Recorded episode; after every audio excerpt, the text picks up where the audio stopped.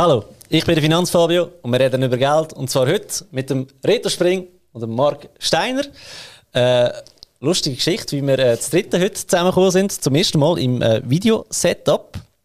Bevor ich die Geschichte erzähle, noch ein paar administrative Sachen. Und zwar, Online-Kurs startet wieder am 16. Januar. Ihr dürft euch heute schon auf die Warteliste eintragen, damit ihr euch ab 1. Januar könnt anmelden für den Kurs. Dann, äh, wie immer, Podcast-Episode, wenn sie euch gefallen hat, bitte an zwei Freunde teilen, weil das ist einfach der einfachste Weg, wie der Finanzfabio-Podcast weiter kann wachsen, weil dann müsste eigentlich in no time dreimal so groß werden, da wäre es doch. He? Und nicht vergessen, auf Apple Podcast und Spotify eine Bewertung ablassen und dort doch noch den YouTube-Kanal abonnieren, dass ihr auch seht, wie gut dass wir drei heute hier aussehen. He? Gut, dann, äh, ich möchte euch Gelegenheit geben, um, um euch noch vorzustellen. Jetzt, ähm, es gibt von beiden von euch schon eine Podcast-Episode, die sehr gut ankommt. Podcast mit dem Reto Spring ist die Episode 06 aus der dritten Staffel. Und die Episode mit dem Mark Steiner ist Episode 3, Staffel 4. Mit dem Mark und der Corinne gibt es aber auch so Episoden, wo wir das dritte auch schon etwas gemacht haben, online. Einfach dort können wir mal reinhören. Aber Reto, wie würdest du dich heute vorstellen?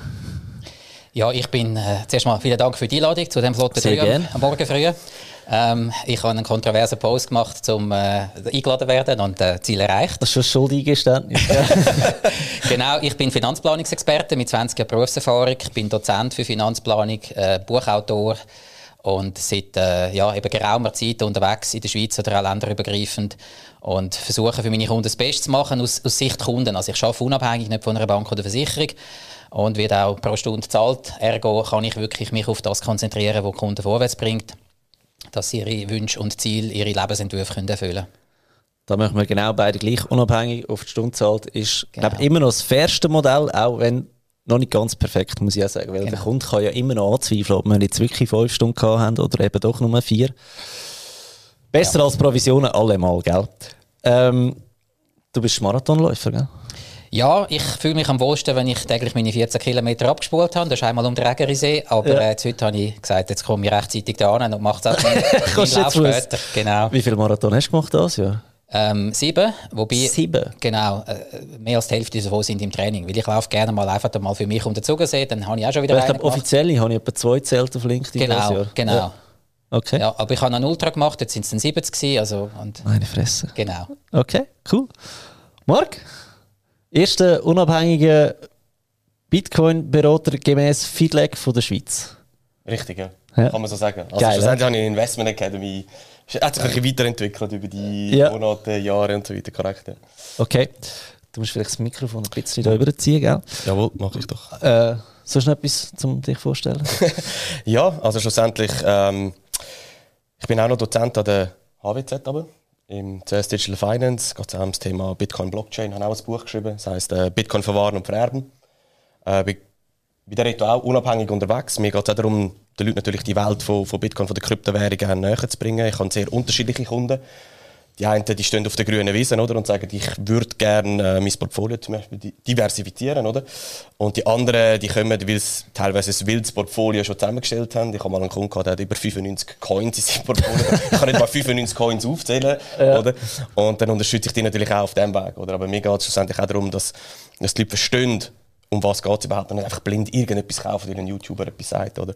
Und so ist meine Investment Academy schlussendlich entstanden. Ja. Die hohen Finanzblogger wieder, hä? ähm, was soll ich sagen? Dein Buch Bitcoin vererben äh, ist für alle, leset das mal. Es ist mega wichtig. Stellt euch vor, ihr habt irgendwie 10 Bitcoin. Ihr habt einen Autounfall und keiner hat Zugang zu euren Bitcoin. Ich meine, da sind momentan 150.000 Franken weg. In der besten Zeit sind es etwa 700.000 Franken gewesen, die weg sind. Tut das mal lesen. Hat er einen recht guten Namen gemacht in der, in der Anwaltsbranche, gell? Zu dem Thema? Ja, es ist lustig, wie das, wie das teilweise Kreise zieht, wo ich gar nicht gedacht hätte. Ja, ja. Also Leute auf mich zukommen, wo ich noch nie etwas davon gehört habe. Es geht in die jetzige Situation, wo wir sehen, vielleicht kommen wir nachher darauf, oder mit der, mit der Börsenpleite, FTX und so weiter und so fort, wo man einfach sieht, was da für gewisse Risiken sind, wo man halt einfach im ersten Moment gar nicht daran denkt. Und, und äh, ja, das Vererben ist eines von diesen Themen, wo sehr, sehr mhm. wichtig ist, nur wenig Leute daran denken. Mhm. Also, wie ist es zur heutigen Episode gekommen? Und zwar hast du, Reto, auf LinkedIn, wie du vorhin schon äh, Schuldiggeständnis gemacht hast, einen äh, Post äh, abgelassen, wo jemandem in der Community von Marc aufgefallen ist und ihm Marc geschrieben hat, hey, mach doch mal eine Diskussion mit dem Reto Spring, am liebsten moderiert vom Finanzfabio. Der versteht aber beide Seiten und zack, Wochen später, da sind wir. Ähm, genau, der LinkedIn-Post vom Reto, ich tue den schnell vorlesen. Du hast geschrieben, Reto, weshalb meine Kunden keinen Franken mit Bitcoin und Kryptos verloren haben. Gute Frage, einfache Antwort. Wir sind zusammen Chancen und Risiken systematisch, ergebnisoffen und hinsichtlich eines evidenzbasierten, transparenten und prognosefreien Ansatzes im Vermögensaufbau durchgegangen. Es resultierte der Erkenntnisgewinn, dass die Blockchain-Technologie zwar sehr spannend und zukunftsträchtig, die Anlageklasse Kryptos aber aktuell noch zu spekulativ, riskant und volatil sei. Somit wurde nicht investiert. Auf eigenes Risiko können Sie das gerne tun, aber das ist wie Lotto spielen. Wer ein Los kauft, hat schon verloren, war meine Antwort. Bis dato hat keiner meiner Kunden investiert und bisher hat sich keiner beschwert. Genau, also du hast gesagt, bis jetzt hat noch keiner Geld verloren mit Kryptos, hä? Im Umkehrschluss hat er noch kein Geld verdient damit. Kann man Geld verdienen mit Kryptos? Das, äh, dem gehen wir nicht nachher. Hä? Genau.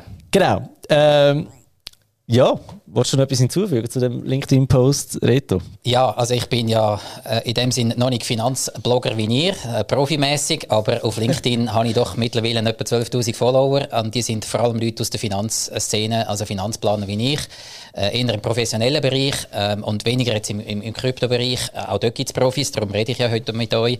Und ich bringe Sachen gerne auf den Punkt. Manchmal ist es ein bisschen kontrovers, um eben eine Diskussion anzustoßen oder die Leute zum Nachdenken zu bewegen. Weil Geld ist nicht alles, aber ohne Geld ist alles nichts. Wir müssen uns überlegen, Absolut. was bedeutet Geld, was bedeutet es für mich. Und weniger was, also worin soll ich investieren, sondern warum. Mir geht es also auch ein bisschen um die philosophischen Fragen dahinter. Und ich glaube, der Marc hat ja das auch schon gesagt, was ist Geld äh, und was ist Kryptowährung und äh, versuche zu verstehen, um was es geht.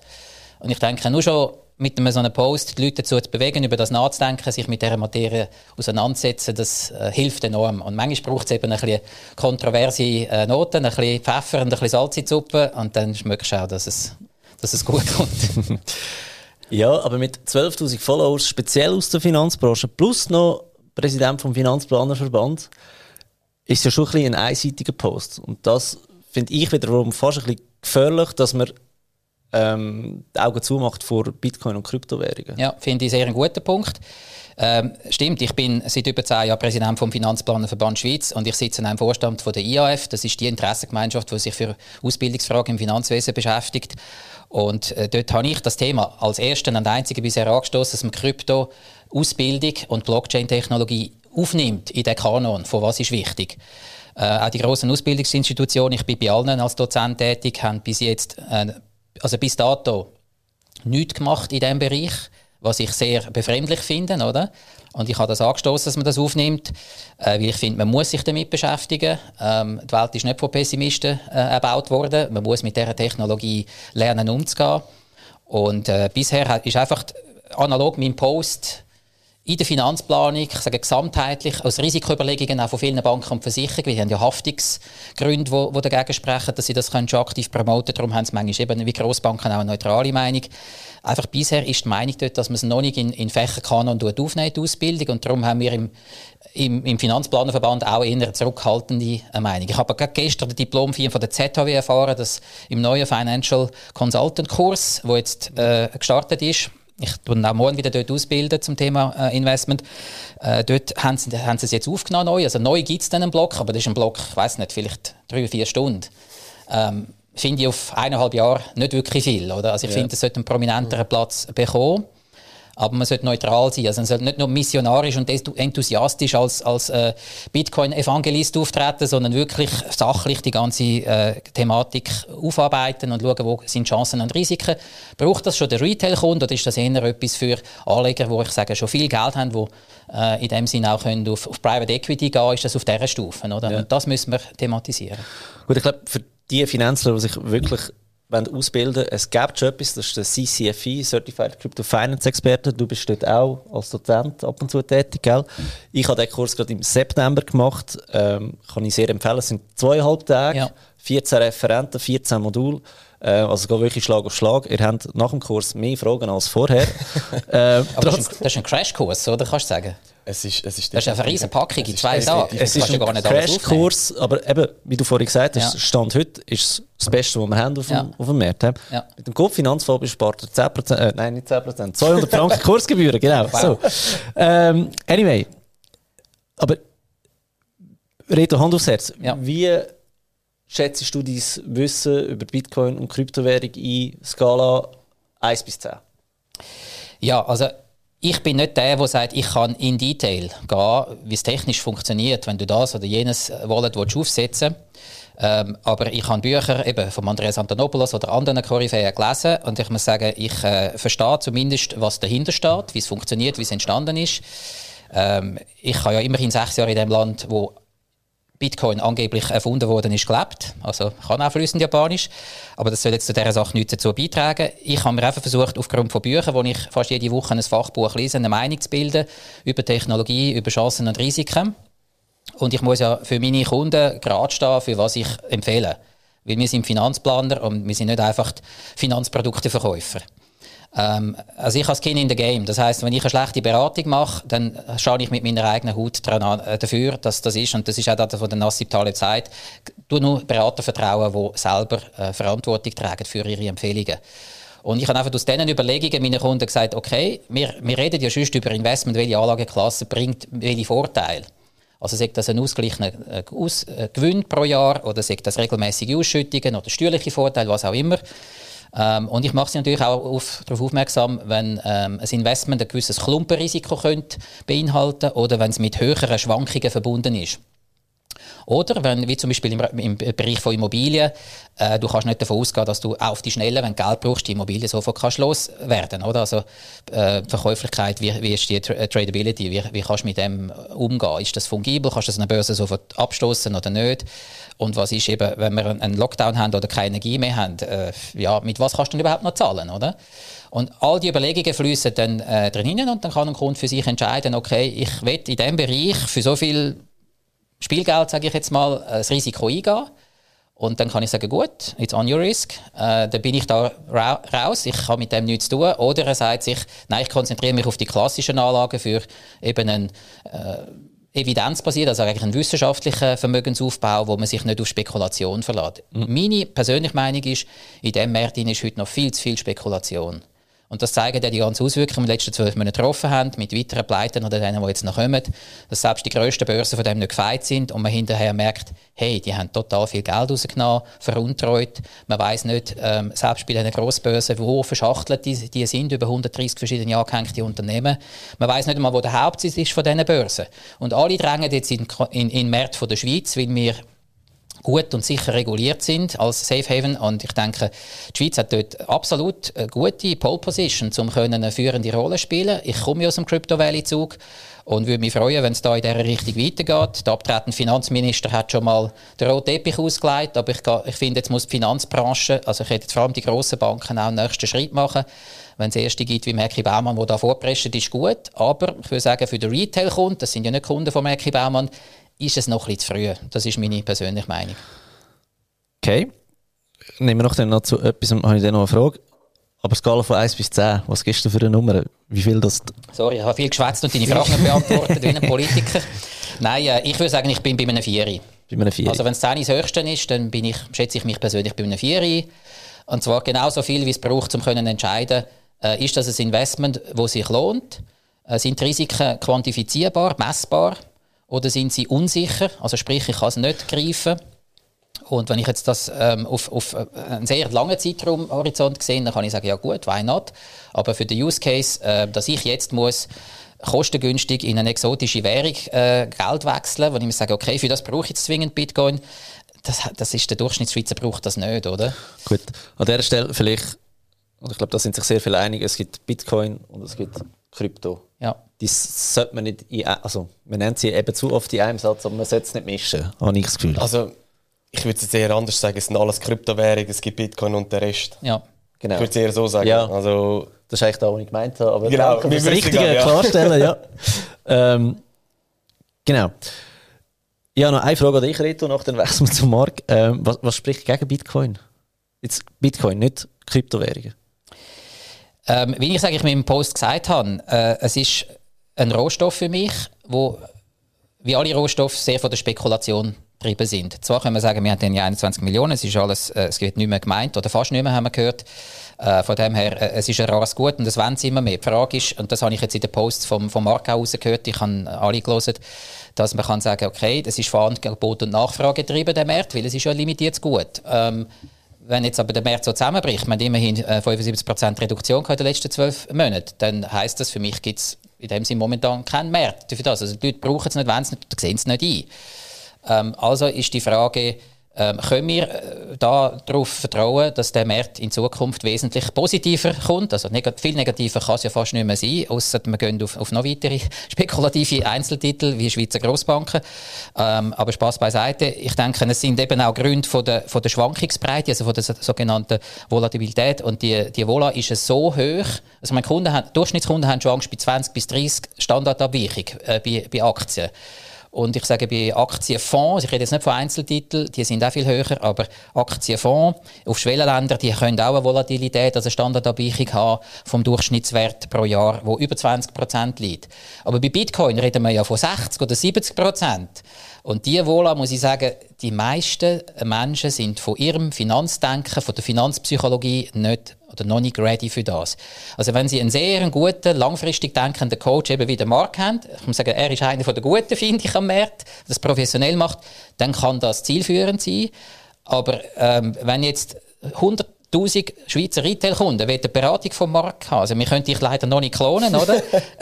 Aber ja, wir müssen schauen, wie man das Businessmodell skalieren kann. Es ist, es ist schwierig, äh, einem einem Retail-Kunde das für so viel Finanzwissen oder Finanzpsychologie, wie du eigentlich brauchst, ist, das äh, zu machen, dass der langfristig den Atem hat. Weil bei diesen shaky Markets kommen die Leute ja heute schon ins Hyperen, wenn es nur schon 10% korrigiert. Aber bei, wir haben eine so Reduktion gesehen- von 70%, oder? So gesehen wäre es ja umso wichtiger, dass alle Finanzplaner Bescheid wissen über Bitcoin, dass es eben nicht nur den Markt braucht, um das Ganze können aufklären Genau, also ich finde einfach, momentan sind die Risiken zu hoch, äh, es ist zu spekulativ und die Use Cases, also die Anwendbarkeit, ähm, ist, hat einfach noch zu hohe Hürden. Es ist für den, für den Durchschnittsfinanzer, auch ich muss x Bücher lesen, ich überhaupt verstehe, was ist ein Hot Wallet, was ist ein Cold Wallet, was sind Vor- und Nachteile, was ist beim, beim Vererbensproblem, oder? Also ich habe das auch alles gelesen und ich finde, es ist wichtig, dass man sich dem beschäftigt. Ich finde es auch wichtig, dass Finanzplaner das machen, dass sie können aufklären über das Thema.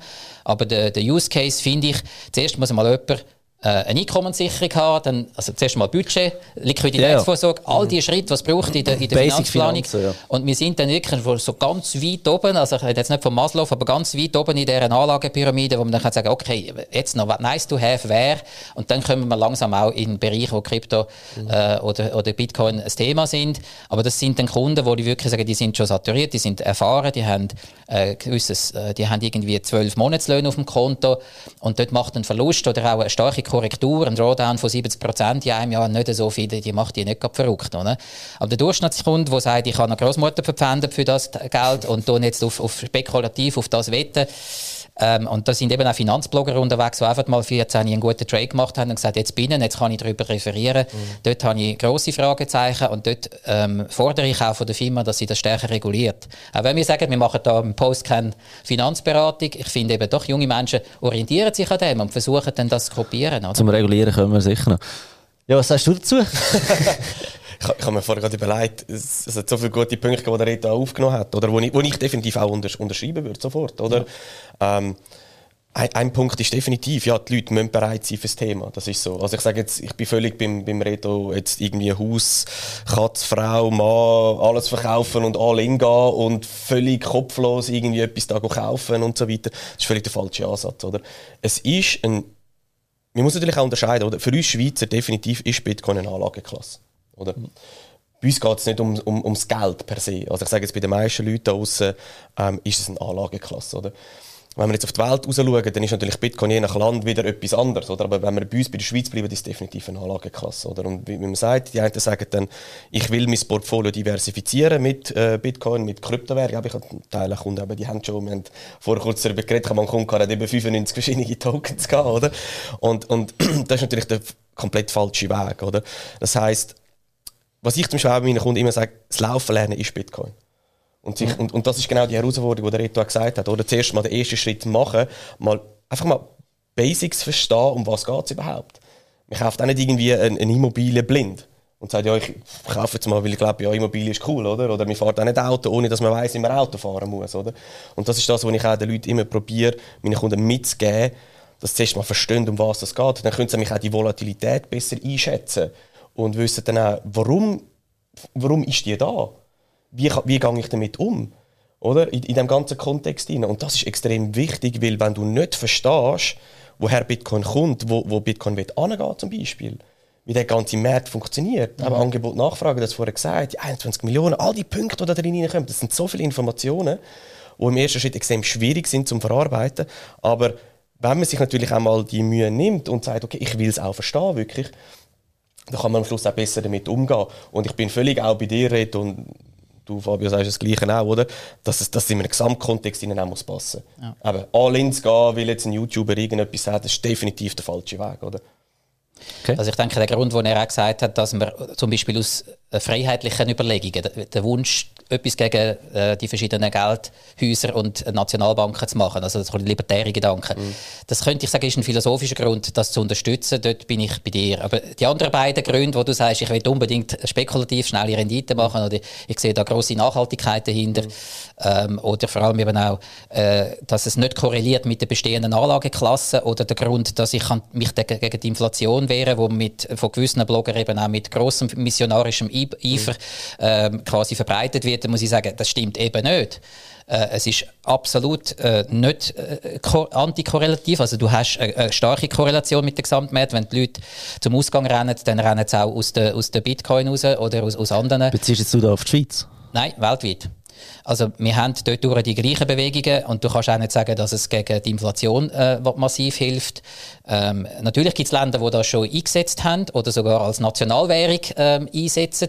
Äh, das ist ein, ein interessantes äh, Exempel oder äh, wie soll man sagen? Ein, ein Experiment. Ein, ein Experiment, es ist, es ist ganz, Also du sprichst El Salvador an. Genau, genau. Aber weltweit sind es 4% in den industrialisierten Ländern, wo man jetzt in Bitcoin oder in anderen Kryptos, die sind ja wirklich äh, negligible, kann man sagen, äh, investiert sind. Also nur 4%, äh, der Rest sind andere Anlageklassen. Insofern muss ich das sagen, ist es noch nicht eine wichtige Anlageklasse, wenn du das jetzt anders beurteilst. Ein anderer Wert, äh, 840 Milliarden ähm, US-Dollar sind in Bitcoin investiert in den USA, aber das ist 2% vom Aktienmarkt. Also, das ist einfach die Relation. äh, der Aktienmarkt ja, ist, ist, so. ist, einfach tausendmal mhm. grösser.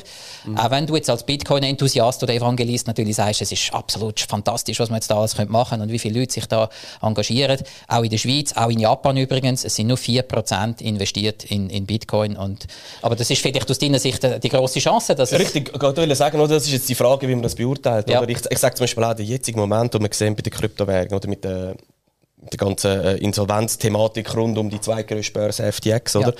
Ja. Ähm, ich, ich sage so ein bisschen, das ist so ein Dotcom-Event oder Crash, wo eigentlich Kryptowährungen ja. jetzt erleben, oder? Weil wir sehen ja auch Nutzerzahlen vom Internet 1999, 2000, sind etwa 300 Millionen Menschen haben das Internet dazu mal genutzt, ja. oder? Ja. Kann man sich jetzt zurückerinnern, piep, piep, piep hat es gemacht und wenn man sich eingeloggt hat, hat der andere können telefonieren, oder? Das ist so die Zeit, wir haben eine massive Übertreibung gehabt von diesen, von diesen Firmen. Und dort hat sich dann die Spreu vom Weizen auch getrennt. Oder? Und das ist jetzt genau der Moment, weil, man sieht, bei den Kryptowährungen sind es ungefähr 300 Millionen Menschen, die Kryptowährungen nutzen oder investiert sind. Es hat eine Umfrage von Crypto.com, die das gemacht hat. Also wir sehen wirklich die Parallelen zum Internet 2000 und auch der Crash, darum passt für mich eigentlich sehr, sehr gut. Und jetzt ist genau die Frage, oder? Dazu haben wir auch gesagt, ja, wird das Internet etwas, wird nichts, oder? Das sind auch so die Diskussionen gewesen. Und in dieser Phase sind wir jetzt drin. Und das ist effektiv am Schluss, ja, die Abwägung, die man muss treffen mit einem gewissen Verständnis, oder? Was sind die Chancen und Risiken, die da jetzt kommen? Wird der Markt bestehen bleiben? Lösen Kryptowährungen, sprich Bitcoin, ein Problem? Aus meiner Sicht ganz klar, ähm, ich weiß nicht, können wir nachher noch darauf zugehen, es ist nicht nur ein Anlageobjekt, sondern auch ein Bezahlnetzwerk am Schluss, wo ganz klare Effizienzsteigerungen kann bringen, wird bringen aus meiner Sicht. Aber wird der Markt drehen? Aus meiner Sicht ja. Und dementsprechend ist das die Chance extrem hoch aus meiner Sicht. Oder rein aus meinem mhm. Verständnis heraus. Mhm. Und aus dem Dotcom-Crash damals sind eben auch die Amazons, die Googles und die äh, Tech-Firmen alle entstanden, oder? Und die, die kein, kein, kein Problem gelöst haben, schlussendlich, die Gibt's die, die gibt es nicht mehr, oder? Und das muss man auch ganz klar objektiv betrachten bei den Kryptowährungen. Also, das ist doch die, die Ingenieur, der mit durchkommt, oder? Mhm, mhm, Wenn eine Technologie kein Problem löst, mhm. dann hat es keine Daseinsberechtigung, oder? Ja. Dann kann man auch nicht investieren drin, zum Beispiel. Ja, wegen dem werden 99% von allen Kryptowährungen äh, wegfallen, oder? Von diesen 20'000, die wir haben. Ja, ob sie weg, wegfallen, ist die andere Frage. Sie sind vielleicht immer noch da und wie so die, sagen wir, die Penny Stocks, die sie irgendwo ja. oder? Aber äh, schlussendlich, ja, wird sich etwas, wenn, wenn eine Technologie ein Problem löst, wird sich durchsetzen. Und für mich ist ganz klar, aus meinem Wissensstand heraus, dass es Bitcoin wird sein. Was macht denn Bitcoin zu so einem guten Wertaufbewahrungsmittel? Das ist jetzt eine gute Frage, oder? Der, der hat es vorher angesprochen, oder? Die, äh, der Inflationsschutz, oder? Eben, das ist das, äh, eigentlich das Argument wo immer wieder, wo wir immer wieder gehört haben über die letzten paar Jahre. Und das ist natürlich dann die Schwierigkeit, einmal welchen Zeitrahmen das man nimmt, oder? Das wissen ihr besser als ich, oder? Ähm, auch wenn man eine Rendite zeigt, was für Möglichkeiten hast, dann ist immer die Frage, äh, welchen Zeithorizont nimmst. Oder in der Finanzplanung, die ihr zum Beispiel auch im Podcast auch gebracht habt, oder? Du hast es sehr, sehr gut gebracht, auch im Buch. Du, du, du rechnest einmal damit, ja, dass wir Hunderte werden oder? Und das ist immer eine Frage vom, also Menschen hunderte werden, dementsprechend musst du auch deine Finanzplanung so machen. Fünf Jahre älter pro Generation, oder? Das ist deine Handgelenkmopie. Ja, also es ist sogar noch ein bisschen mehr, weil ja. man tut eigentlich damit einrechnen, dass der medizinische Fortschritt und die gesündere Ernährung und äh, Möglichkeiten, ja. äh, dass man vielleicht ähm, am Alter noch alles schnippeln schlägt. Da gibt es einige medizinische Errungenschaften, die man mittlerweile schon nutzen kann. Ähm, und äh, das führt dazu, dass es eigentlich äh, sieben Jahre sind pro also, ja, Generation. Du kannst das eigentlich zwei Jahre überspringen, also zwei Generationen, sagen wir 15 Jahre schauen und dann äh, das aufs, aufs das Todesalter von deinen Großeltern rechnen und sagen, okay, meine Oma ist mit 90 gestorben. Wow, dann müsste ich ja 15 plus rechnen, mhm. also 105 wäre der Durchschnitt, oder? Mhm. Hey, ist aber ein bisschen das, salopp, ich, genau, aber das, was ich aber will sagen, ist schlussendlich ja. der Zeitfaktor, du kannst den Zeitfaktor immer wählen und hast dementsprechend ja. ein anderes Resultat. Oder? Ja. Ja. Nehmen wir Inflationsschutz, ja, nehmen wir die letzten fünf Jahre, dann ist es ein definitiv besserer Inflationsschutz gewesen. Nehmen wir die letzten anderthalb, zwei Jahre, dann ist es es nicht gewesen, oder? Und darum die Diskussion ist immer relativ schwierig. Am Schluss, glaube ich, ist es wichtig, wirklich zu verstehen, ist es ein besseres Aufbewahren oder ein Inflationsschutz, respektive eine Spartechnologie, was man immer wieder hört zum Beispiel, oder?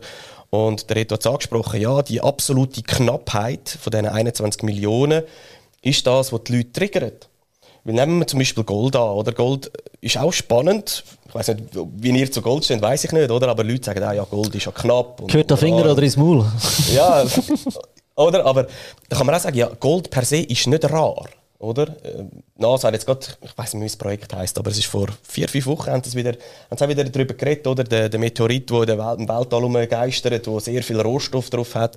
Der Elon Musk redet immer darüber, der will ins Weltall fliegen, Gold abbauen auf Meteoriten. Dann ist es plötzlich nicht mehr rar und knapp, oder? Und verfälscht dann. Dann sinkt der Wert. Genau, dann sinkt der Wert. Dann Angebot Nachfrage. Ja. Dann nimmt das Angebot äh, massiv zu, dementsprechend äh, sinkt dann der Preis, oder? Und da haben wir jetzt erstmal etwas, wo eindeutig verifizierbar nachweisbar rar knapp ist. Oder? Mhm. Und das ist etwas, wo Mensch bis anhin auch noch nie erkannt hat oder gehabt hat. Und ja. das ist auch die Schwierigkeit, das zu ja. beurteilen. Was bedeutet jetzt das in einer, in einer, in einer ja. Ja, in einem Investment Case genau. Also ich denke, es geht letztendlich immer um Vertrauen. Weil Geld, was wir ja sehr als rational, als Zahlenmachwerk äh, anschauen, ist eine absolute Fiktion. Es funktioniert nur, solange genügend Leute daran glauben. Oder? Ob das Kaurimuscheln sind oder Papier, wo wir Schweizer Franken genau, nehmen. Muscheln, Salz, alles, was wir hatten. Genau. Also es geht letztlich um den Glauben, ähm, dass, dass die Währung den Wert hat. Und ich habe gelernt in meiner Finanzausbildung, es gibt halt Nationen, die relativ stark sind, weil sie quasi Rohstoffe im Hintergrund haben. Sei jetzt das Australien oder Kanada, äh, Norwegen, die haben entweder Öl oder Riesen oder beides und so weiter oder auch Gold. Und die Währungen sind per se stark durch das. Sie können natürlich, obwohl sie viel Rohstoff haben, auch durch ihre politischen Aktivitäten das ein bisschen vermasseln, wie man das jetzt bei Russland sieht. Aber grundsätzlich gibt es diesen Weg. Und dann gibt es aber auch Länder, die einfach einen, einen relativ gesunden Staatshaushalt haben, also eine geringe Verschuldung. Und das ist dann ähnlich ähm, wie die Schweiz, eben Singapur oder Südkorea, das sind auch sehr starke Währungen. Ähm, ich habe das Jahr in zehn Kongressen geredet in Europa. Einer davon war Asset Protection in, in äh, Altötting. Da geht es eigentlich darum, dass etwa 3000 ähm, Webinar-Teilnehmer schauen, wie können sie für ihre Familie Vermögen sichern für die nächste Generation. Da geht es auch um Währungsfragen. Und da geht es selbstverständlich auch um Bitcoin, oder? Muss man da dabei sein? Und ich muss einfach sagen, aus dem Grund heraus, dort durch, ähm, haben vor allem jetzt bei unserem nördlichen Nachbarland viele Angst vor Enteignung. Du hast es in deinem äh, Podcast auch schon oder Video oft schon angesprochen. Für mich ist es ein bisschen zu missionarisch in dem Sinn, dass man ein bisschen viel Angst macht damit, was es da ist aber lustig, passiert. dass Kunden bewusst kommen. Also ich hatte zum Beispiel Ja. auch einen, einen, Unternehmer gehabt, also du hast ja glaube ich, hauptsächlich Unternehmer bei dir, Ja. also mir nicht nur, aber ich habe auch äh, viele Unternehmer bei mir, der ist zu mir auch gesagt, weißt, Marc, Rendite interessiert mich nicht. Also Ja. es gibt anscheinend ein Problem da außen, Ja. wo die Leute aus welchem Grund auch immer, Ja. oder? Ja. Lassen wir das mal so da hinstehen, dass sie Angst haben vor einer Enteignung und sagen, Immobilien Ganz konkret. Ist schwierig, Ich genau. bin vor zwei Wochen am, am Finanzplanerkongress in Berlin gewesen, und dort ist das Thema in dieser Stadt Enteignung ist Ich das glaube, in. Deutschland ist es wahrscheinlich noch präsenter jetzt als bei uns in der Genau. Schweiz, durchaus Aber vorstellen. eben, wir sind ja in der Schweiz und die meisten Schweizer haben relativ grosses Vertrauen in die Nationalbank. Ich denke, die machen einen relativ konservativen, aber soliden Job. Du kannst sagen, die Performance dieses Jahr ist jetzt auch nicht gerade so wunderprächtig gewesen, aber das ist auch nicht das Ziel von der Ist Nationalbank. dieses Jahr, oder? Das ist überhaupt nicht das Ziel. Das ist vielleicht das Problem dann von der kantonalen Finanzdirektoren, weil sie nicht auf die Auszahlungen können. Die haben sie vielleicht schon eingeplant in, ihrem, in der Cashflow-Berechnung. Die haben ein anderes Problem, oder? Genau, ja. Aber Preisstabilität, dass man die Inflation wieder von 3 auf 2 Prozent zurückbringt, das ist für mich äh, äh, Aufgabe von der Nationalbank.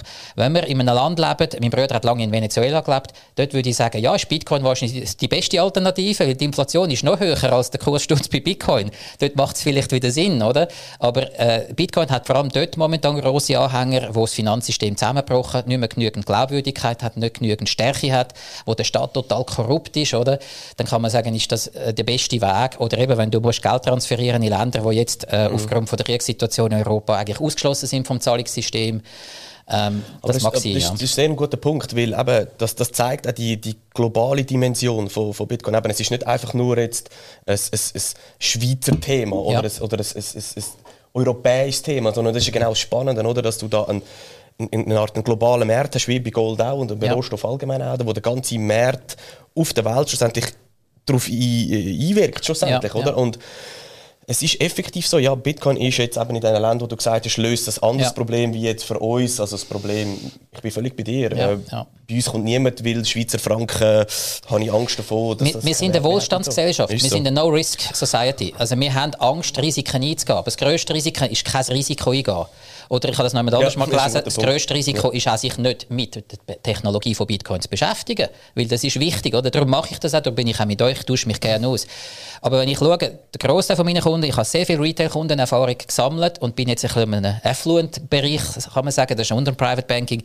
Da, da haben die Kunden äh, immer noch Sorgen, dass das Geld langt. Und äh, es geht um Sicherheit, es geht um genügend Liquidität, um das Leben finanzieren. Die Leute sind in der Rush-Hour vom Leben, wo es um Aufgaben geht von Familie, Eigenheim, Karriere, ähm, vielleicht eine Firma gründen und so weiter. Die sind die ganze Zeit am Räufeln und Rennen. Und die wollen Sicherheit, die wollen Orientierung, die wollen eine Übersicht über ihre Finanzen. Also ein, ein gut, eine Assetklasse, wo jetzt zwar spannend tönt und eine geile Story dahinter steht, aber ähm, sie verspricht äh, viel, aber haltet wenig. Und äh, sie bringt momentan keinen richtigen Vorteil. Nein, sie hat sogar noch eingeschränkte äh, Verfügbarkeit und es braucht sehr viel Zeit noch zum Investieren, dass es überhaupt verstanden wird und dass man die richtigen Maßnahmen trifft für den Fall das. Muss ich sagen, für den Durchschnittskund ist es einfach momentan zu tricky und zu risky. Äh, Dort würde ich es jetzt wenn noch nicht sehen, oder? Gut, ich das ist nicht. mein Finanzplaner-Approach. Auch wenn ich technisch gesehen, von der Philosophie her, durchaus Sympathie habe für die Idee. Gut, ich weiß nicht, ob, ob Investitionen in Bitcoin mehr Zeitaufwand brauchen zum Lernen als der Aktienmarkt. Ja. Also da habe ich nicht das Gefühl, dass das ein riesen Unterschied ist, weißt, zum, zum mal verstehen, wenn du Bitcoin auf, auf allen Ebenen willst verstehen, eben Ja. technisch, äh, finanziell, philosophisch und so weiter, dann ist es eine never-ending Story. Mhm. Und ich glaube, das ist auch da, wo Bitcoin so faszinierend macht am Ende vom Tag, oder? Ja, also ich, ich muss es so sagen, ich bin völlig, auch beim, beim Reto, bei dem Punkt, ich meine, warum kommen die Leute am Schluss zum Bitcoin? Es geht nicht darum, weil es einfach cool ist.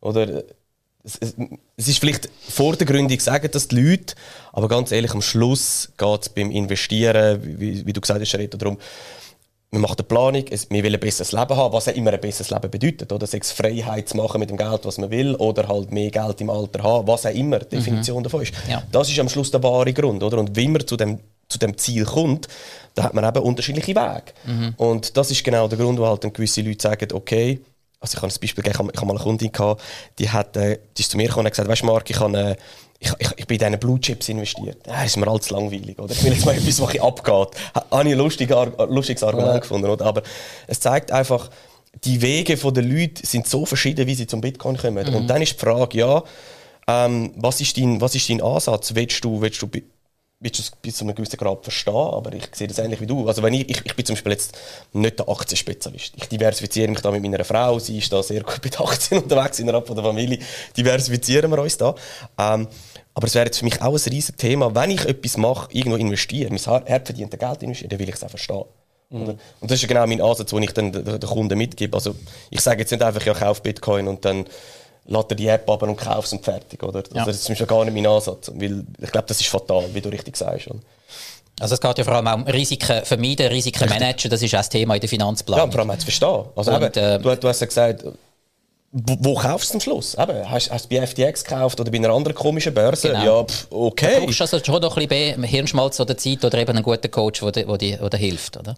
Genau, richtig. Oder wie hast du dich orientiert, Finanzfabio? Du hast auch irgendwann. Du, ich, ja, ja, ich schönste Leben, was es gibt, wenn ich etwas nicht verstehe, finanziell. Leute, es lade ich einfach die Leute in meinen Podcast, sie erklären es mir. muss man das auch mal zu Herzen nehmen. Hey, das ist, das ist das Geilste. Nein, bei mir ist es effektiv so, ähm, der allererste, also als ich gestartet habe, nach der ersten Folge, hat mir bereits Pascal Hügli geschrieben. Ja.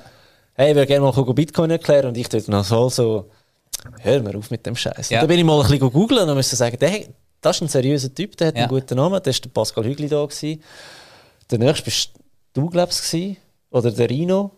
Dann der Julian Liniger. Also wirklich, ich habe, ich habe wirklich das Glück, dass ich vier Leute habe in der Schweiz, die, die super seriös sind, super gut sind, wo ich einfach jederzeit ein SMS kann schreiben kann, wenn ich eine Frage habe und, und es hat sich für mich erledigt. Oder? Mhm. Und dann halt das Eigeninteresse, wo ich auch Bücher gelesen habe und den, den CCFI besucht habe. Das war so mein Weg. Gewesen. Aber eben, ich glaube, das Thema ist, man, man muss ja auch nicht all in gehen ins, ins Nein, absolut Detail, nicht. Oder? Absolut ja. nicht. Und jeder hat so seinen anderen Level, wo er hin will, oder? Und das entwickelt ich meine, du gehst auch nicht all in, in Aktien oder in Nein. Immobilien oder in Gold oder Aber wenn es dich fasziniert, kannst du es machen, oder? Ja, aber wie bei allem, Diversifikation ist, glaube ich, wichtig glaube, auch bei Aktien, du kaufst nicht einen Einzeltitel, du kaufst möglichst einen breiten Genau, und ich sehe eben Bitcoin ETF. vor allem eben als Einzeltitel. Klar, aber das, du sagst... Das, ich nicht sagen. Nein, nein, das ist ein, das ist ein guter Punkt. Ja. Weil eben die Leute haben das Gefühl, ich diversifiziere dann in die Kryptowährungen rein, ich kaufe einfach mal querbeet irgendwie die Top ja. 15 Coins. Das ist genau der Fehler. Ja. Diversifizieren bedeutet, du hast eben vielleicht Aktien, du hast ein Rohstoff, ja. du hast vielleicht Immobilien, du hast Cash äh, und diversifizierst dein Portfolio genau. mit Bitcoin zum Beispiel und nicht mit 90 andere Kryptowährungen. Ja, das bringt mich zu der nächsten Frage an Reto. Siehst du gar keinen Platz für Bitcoin in der Finanzplanung, wenn du gesamt Asset Allocation anschaust? Also ich will äh, Einfachheit haben in, in einem Portfolio. Ich will Transparenz herstellen, Klarheit und Kontrollierbarkeit. Ich denke, das sind die vier wichtigsten Aspekte. Und die bringen dem Kunden ähm, in dem Sinn eine Sicherheit, eine gefühlte Sicherheit. Ähm, das heißt, er muss die Portfolioklassen, die dort drinnen sind, eben den Assets, sagt man ja, ähm, so zusammenstellen, dass es seinem Risikoprofil entspricht, wie er äh, mit Risiken kann umgehen kann. Und das impliziert ja natürlich auch seine Erfahrung, ähm, sein, sein Zeithorizont, all das. Und, und die Anlageklasse, die es sonst noch gibt, ich kann auch eine Immobilien als Klumpenrisiko absolut auf einem äh, riskanten Bereich gesehen, wenn jemand Gut, das Eigenheim ist ja immer ein Klumpenrisiko. Genau, wenn, wenn jemand 80 von seinem Vermögen hat, keine Schrauben mehr auf der Seite, aber hat alles ins Haus investiert, dann finde ich das genauso riskant. Und das ist eine Messbarkeitsillusion. Also wir gehen uns dem Gedanken hin, das Eigenheim ist ja sicher und in letzter Zeit ist es immer nur darauf gegangen. Aber es sind erst ein paar Jahrzehnte her, als wir auch mal einen Crash haben in der Schweiz im Immobilienmarkt. Und wenn du 20% Eigenkapital gehabt hast und der Markt äh, reduziert sich um 10%, das habe ich auch schon erlebt, äh, dann hast du die Hälfte vom Eigenkapital vernichtet und könntest nachschusspflichtig werden. Also dort ist ein Eigenheim auch riskant. Wir gehen, wir gehen uns nur der Illusion hin, wir haben einen stabilen Wert, weil es nicht täglich bewertet wird wie Bitcoin, oder? Aber im Grunde genommen ist auch dort eine gewisse Volatilität im, im Immobilienmarkt drin. Also um die, auf deine Frage zurückzukommen, ähm, ich sehe ein, äh, eine Option, eben auch so im Rahmen von einstelligen Prozentzahlen, nicht, nicht mehr. Und ich sehe es bei Kunden, die im Bereich der Finanzanlagen schon gewisse Erfahrung mitbringen. Ich finde das immer vorteilhaft, dass die erste Anlage ist nicht äh, ein strukturiertes Produkt oder äh, eben äh, ein Blockchain-Produkt, ähm, äh, wo man noch nicht genau weiß, wie sich das durchsetzen. Ähm, ich denke, Bitcoin ist die beste Blockchain-Anwendung, die es gibt. Ich denke, das kann man so sagen. Äh, ich sehe jetzt noch nicht so viele andere, die wo, wo, wo besser sind. Ähm, vielleicht gibt es nicht, die moderner sind oder sich noch anders, anders können ein, äh, anwenden lassen oder wo, sagen wir, umweltfreundlicher sind, also nachhaltiger sind, das sehe ich schon auch. Aber wenn man schon in Kryptowährungen geht, dann bin ich ganz beim Markt, dann soll man auf Bitcoin setzen, aber eben im Rahmen von wenigen Prozent. Und wenn man schon ein bisschen, ich sage jetzt einmal, ein gewisses Vermögen und ein gewisses, ähm, gewissen Erfahrungsschatz an Kapitalanlagen sich erarbeitet hat, ja, dann sehe ich es. Was sagst du zu, was ist die beste Blockchain? Würde mich jetzt wundern. Was ist die beste Blockchain? also einfach für die, die zulassen, man muss unterscheiden, was ist ein Blockchain und was ist ein Coin. Bitcoin Blockchain heißt Bitcoin und der Bitcoin Coin heißt Bitcoin. Und bei Ethereum zum Beispiel, Blockchain heißt Ethereum und der Coin heißt Ether. Das sind zwei Paar Schuhe. Zwei verschiedene also Blockchains. Es ist jeweils ein Netzwerk und darauf kann man sozusagen sagen, es läuft eine App. Oder? Und die App ist dann sozusagen, wo gehandelt wird, der Coin oder Ether, also Bitcoin und so weiter. Die beste Blockchain. Wichtig ist einfach mal zu verstehen, ist, dass Bitcoin nicht gleich Blockchain ist. Oder? Das ist ein hochkomplexes ähm, Puzzle-Art, wo der Satoshi Nakamoto, der Gründer oder der, man weiß ja nicht, wer er, sie, die sind, oder? Ähm, ist Blockchain ein Puzzlestück drin. Es ist nicht Bitcoin gleich Blockchain, oder? Und das ist ja etwas, was man im ersten Moment immer wieder hört und liest und so weiter. Ähm, wer wird sich durchsetzen? Das wird der Markt regeln. Ich bin sehr ein starker Verfechter von, von einem freien Markt. Und wenn Bitcoin eben, habe ich vorher schon gesagt, das Problem löst, wird sich durchsetzen. Wenn Ether ein Problem löst bei den Leuten außen, was auch immer das sollte sein, dann äh, vielleicht wird das passieren, weiß ich nicht, oder? Aber das wird sich, das wird sich zeigen. Oder? Weil jetzt, ich sehe Bitcoin ist sicher nicht die modernste und die beste, aber es ist definitiv die sicherste Blockchain. Ich Meine Meinung. Und das macht sie für mich eben wieder spannend für Finanzplanung. Es ist eine ganz andere Anwendung. Also man muss, muss so sagen, die zwei grössten sind eben Bitcoin und Ether und dann der Rest kannst du irgendwann schon mal, also rein wenn man Marktkapitalisierung ja. anschaut, oder? Und dann kann man sagen, gut, ich erkläre es immer so, es ist wie Apple und Google, die zwei Ökosysteme ohne jetzt, was ist besser oder schlechter, oder einer hat das iPhone oder andere Android. äh, aber Apple ist auch ein geschlossenes Ökosystem, sehr fokussiert auf seine Anwendungsfälle, eher ein Premium-Objekt und auch ein bisschen teurer, oder? Das ist für mich so ein Bitcoin. Ethereum ist mehr so wie die Android-Google-Landschaft. Die hauen mal etwas raus, Google haut Produkte aus, die sind teilweise nicht fertig, oder? Die kannst du nicht brauchen, die verschwinden wieder vom Markt. Ähm, mehr experimentell unterwegs. Und das mhm. ist für mich so Ethereum. So, einfach so, so als Analogie zu sehen, oder? Und beide haben eine Daseinsberechtigung, jetzt in der Telefonwelt, oder? Ob das dann bei der Kryptowährung wieder ausfällt, weiß ich auch nicht. Aber es gibt einen ganz klaren Unterschied zwischen diesen zwei. Oder? Und das sieht man auch teilweise auf der Regulierungsebene auch. Dass es, der Reto hat es vorher angesprochen, oder? In, der, in Amerika redet man ja darüber, dass Bitcoin zum Beispiel eben als Rohstoff nur schon eingestuft wird und Ethereum wahrscheinlich als äh, Wertschrift, also anders reguliert wird am Schluss auch. Da sehen wir auf dieser Ebene, es gibt ganz klare Unterschiede. Oder? Und ich glaube, dort fängt es ja schon mal an, die Unterschiede einmal grundsätzlich neutral zu verstehen. Oder? Und nicht einfach sagen, ja, das eine ist besser und das andere, sondern einfach mal verstehen, was sind die Unterschiede. Und dann kann man seine Schlüsse daraus ziehen, aber auch für die Finanzplanung. Was macht Sinn, was nicht, oder? Genau. Ähm, Gemäß BVV 2, das ist unser äh, geliebtes Vorsorgegesetz, wo unser Herz dafür schlägt, gell, äh, Rito, ähm, sagt man ja, dass man bis zu 5% in alternative Anlagen darf investieren. Bitcoin wird in dem Moment noch als alternative Anlage äh, betitelt oder auch allgemein Krypto, Kryptos werden als alternative Anlagen betitelt. Und das könnte doch auch wie so ein eine Wegleitung sein für die Finanzplanung, dass man sagt, hey, 5% ich sehe den Punkt, ja, so volatil wie die ganze Geschichte ist. Ich meine, heute müsste ich, ähm, 50.000 Franken drin haben, oder, dass ich meine 5% habe. Wenn das wieder steigt zum, zum All-Time-High, wo wir haben, von fast 70.000, muss ich eigentlich wieder abbauen. Oder? Das, das macht die ganze Finanzplanung ein bisschen mühsam. Weil, weil, das Rebalancing meinst Ja, genau. Mhm. Einfach da, eben das Rebalancing, das, das ist vielleicht ein bisschen viel Aufwand. Und trotzdem finde ich es eigentlich spannend, sagen wir, jemand ist geht in Pension, nimmt Geld aus der Pensionskasse, sein Nettovermögen 1 Million. Was spricht dagegen? 1%, 2%?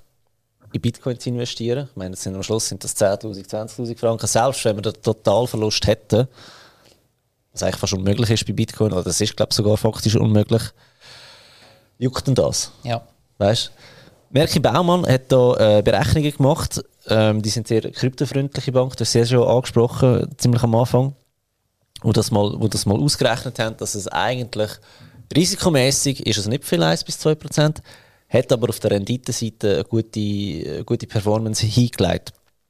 Wäre das nicht auch etwas, weißt, wo man mehr verfolgen müsste und eben auch Finanzplaner mehr darauf schulen? Weil ich selber habe viele Kunden, die mich darauf ansprechen. Ich glaube, es liegt auch ein bisschen daran, dass sie mir ähm, meine, meinen ganzen Content, den ich produziere, den mitverfolgen und mhm. auch wieder mal Bitcoin hören und dann fängt es an rattern, oder?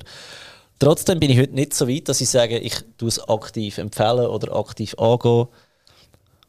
Nicht, weil ich nicht an Bitcoin glaube, sondern einfach, weil ich Angst habe, ich verbrenne mir die Finger bei der FINMA. Ja, ich glaube, der private Sektor ist da viel dynamischer, offener und flexibler äh, mit neuen Technologien und aufgeschlossener. Und BVG äh, Gewerbe, die Industrie dahinter, ist, ist sehr schwerfällig, fast nicht reformierbar. Ähm, ja, ich denke, dort ist, ist weniger äh, schnell äh, etwas daraus zu erwarten. Also der öffentliche Druck müsste viel stärker sein, dass sich dort etwas bewegt. Äh, Pensionskassen rechnen ja sehr langfristig für die Verbindlichkeiten von zukünftigen Renten. Äh, sie haben verschiedene Herausforderungen, äh, sie haben aber auch positive Entwicklungen, äh, eben die Herausforderung die Inflation oder die Umwandlungssätze, die nicht angepasst worden sind, aber letztlich auch die steigende Lebenserwartung oder jetzt die Zinsen, die wieder gestiegen sind, äh, bieten natürlich auch im Obli-Bereich wieder Möglichkeiten für neue Investitionen. Alternative Investments, früher sind die vor allem die Hedgefonds, die haben eigentlich äh, mehr oder weniger schlecht performt im Ganzen. Es gibt nicht mehr viele institutionelle Anleger, die auf Hedgefonds setzen. Ähm, und soweit mir bekannt ist, gibt es auch noch nicht viele Pensionskassen, die sich ernsthaft mit dem Gedanken auseinandersetzen, auch äh, in, in Bitcoin zu investieren. Nein, ich glaube, es ähm, aber auch nicht die ersten, die sich wirklich damit auseinandergesetzt haben, die unter dem BVV 2 sind, ist äh, FinPension. Das ja. ist aber äh, in einer Freizügigkeitsstiftung, genau. Säule 3 anbieten. So. Richtig, und in der ja. Säule 3a haben sie es drin. Ja. Leider haben sie es über einen, einen, einen ETP gelöst, wo ja. verschiedene Kryptos drin sind. Also eben die, die möchten gerne Diversifikation, die mhm. du vorhin angesprochen hast. Ich hätte lieber einen reinen Bitcoin drin, ja. Ja, ja ist, also wie soll ich sagen, wenn du weißt, was du machst, ja, kannst du vielleicht kurzfristig oder mittelfristig, was auch immer das ist, immer die Frage, was ist kurz- und mittelfristig, oder? Ja. Äh, ähm, Gibt es natürlich schon Studien, die du mehr hast können rausholen, oder? Ähm, Rendite technisch, oder? Aber die Frage ist die Langfristigkeit. Wie, wie leistest du an und, und wie, wie viel Energie steckst du drin rein? Und, und welchen Mehrwert bringt es? Oder welchen Mehrwert bringt es? Bringt es eine zusätzliche Diversifikation? Bringt es eine zusätzliche äh, Korrelation gegen den Markt? Ähm, ist es ein Rohstoff? Tun Pensionskassen mit Rohstoff handeln? Nein, weil es ist sehr spekulativ. Wir wissen nicht, ob Öl teurer oder günstiger wird. Ist es eine Währung? Machen sie Währungsmanagement? Tun sie äh, auf ein sinkendes Pfund wetten oder auf einen steigenden Dollar? Nein, machen sie nicht.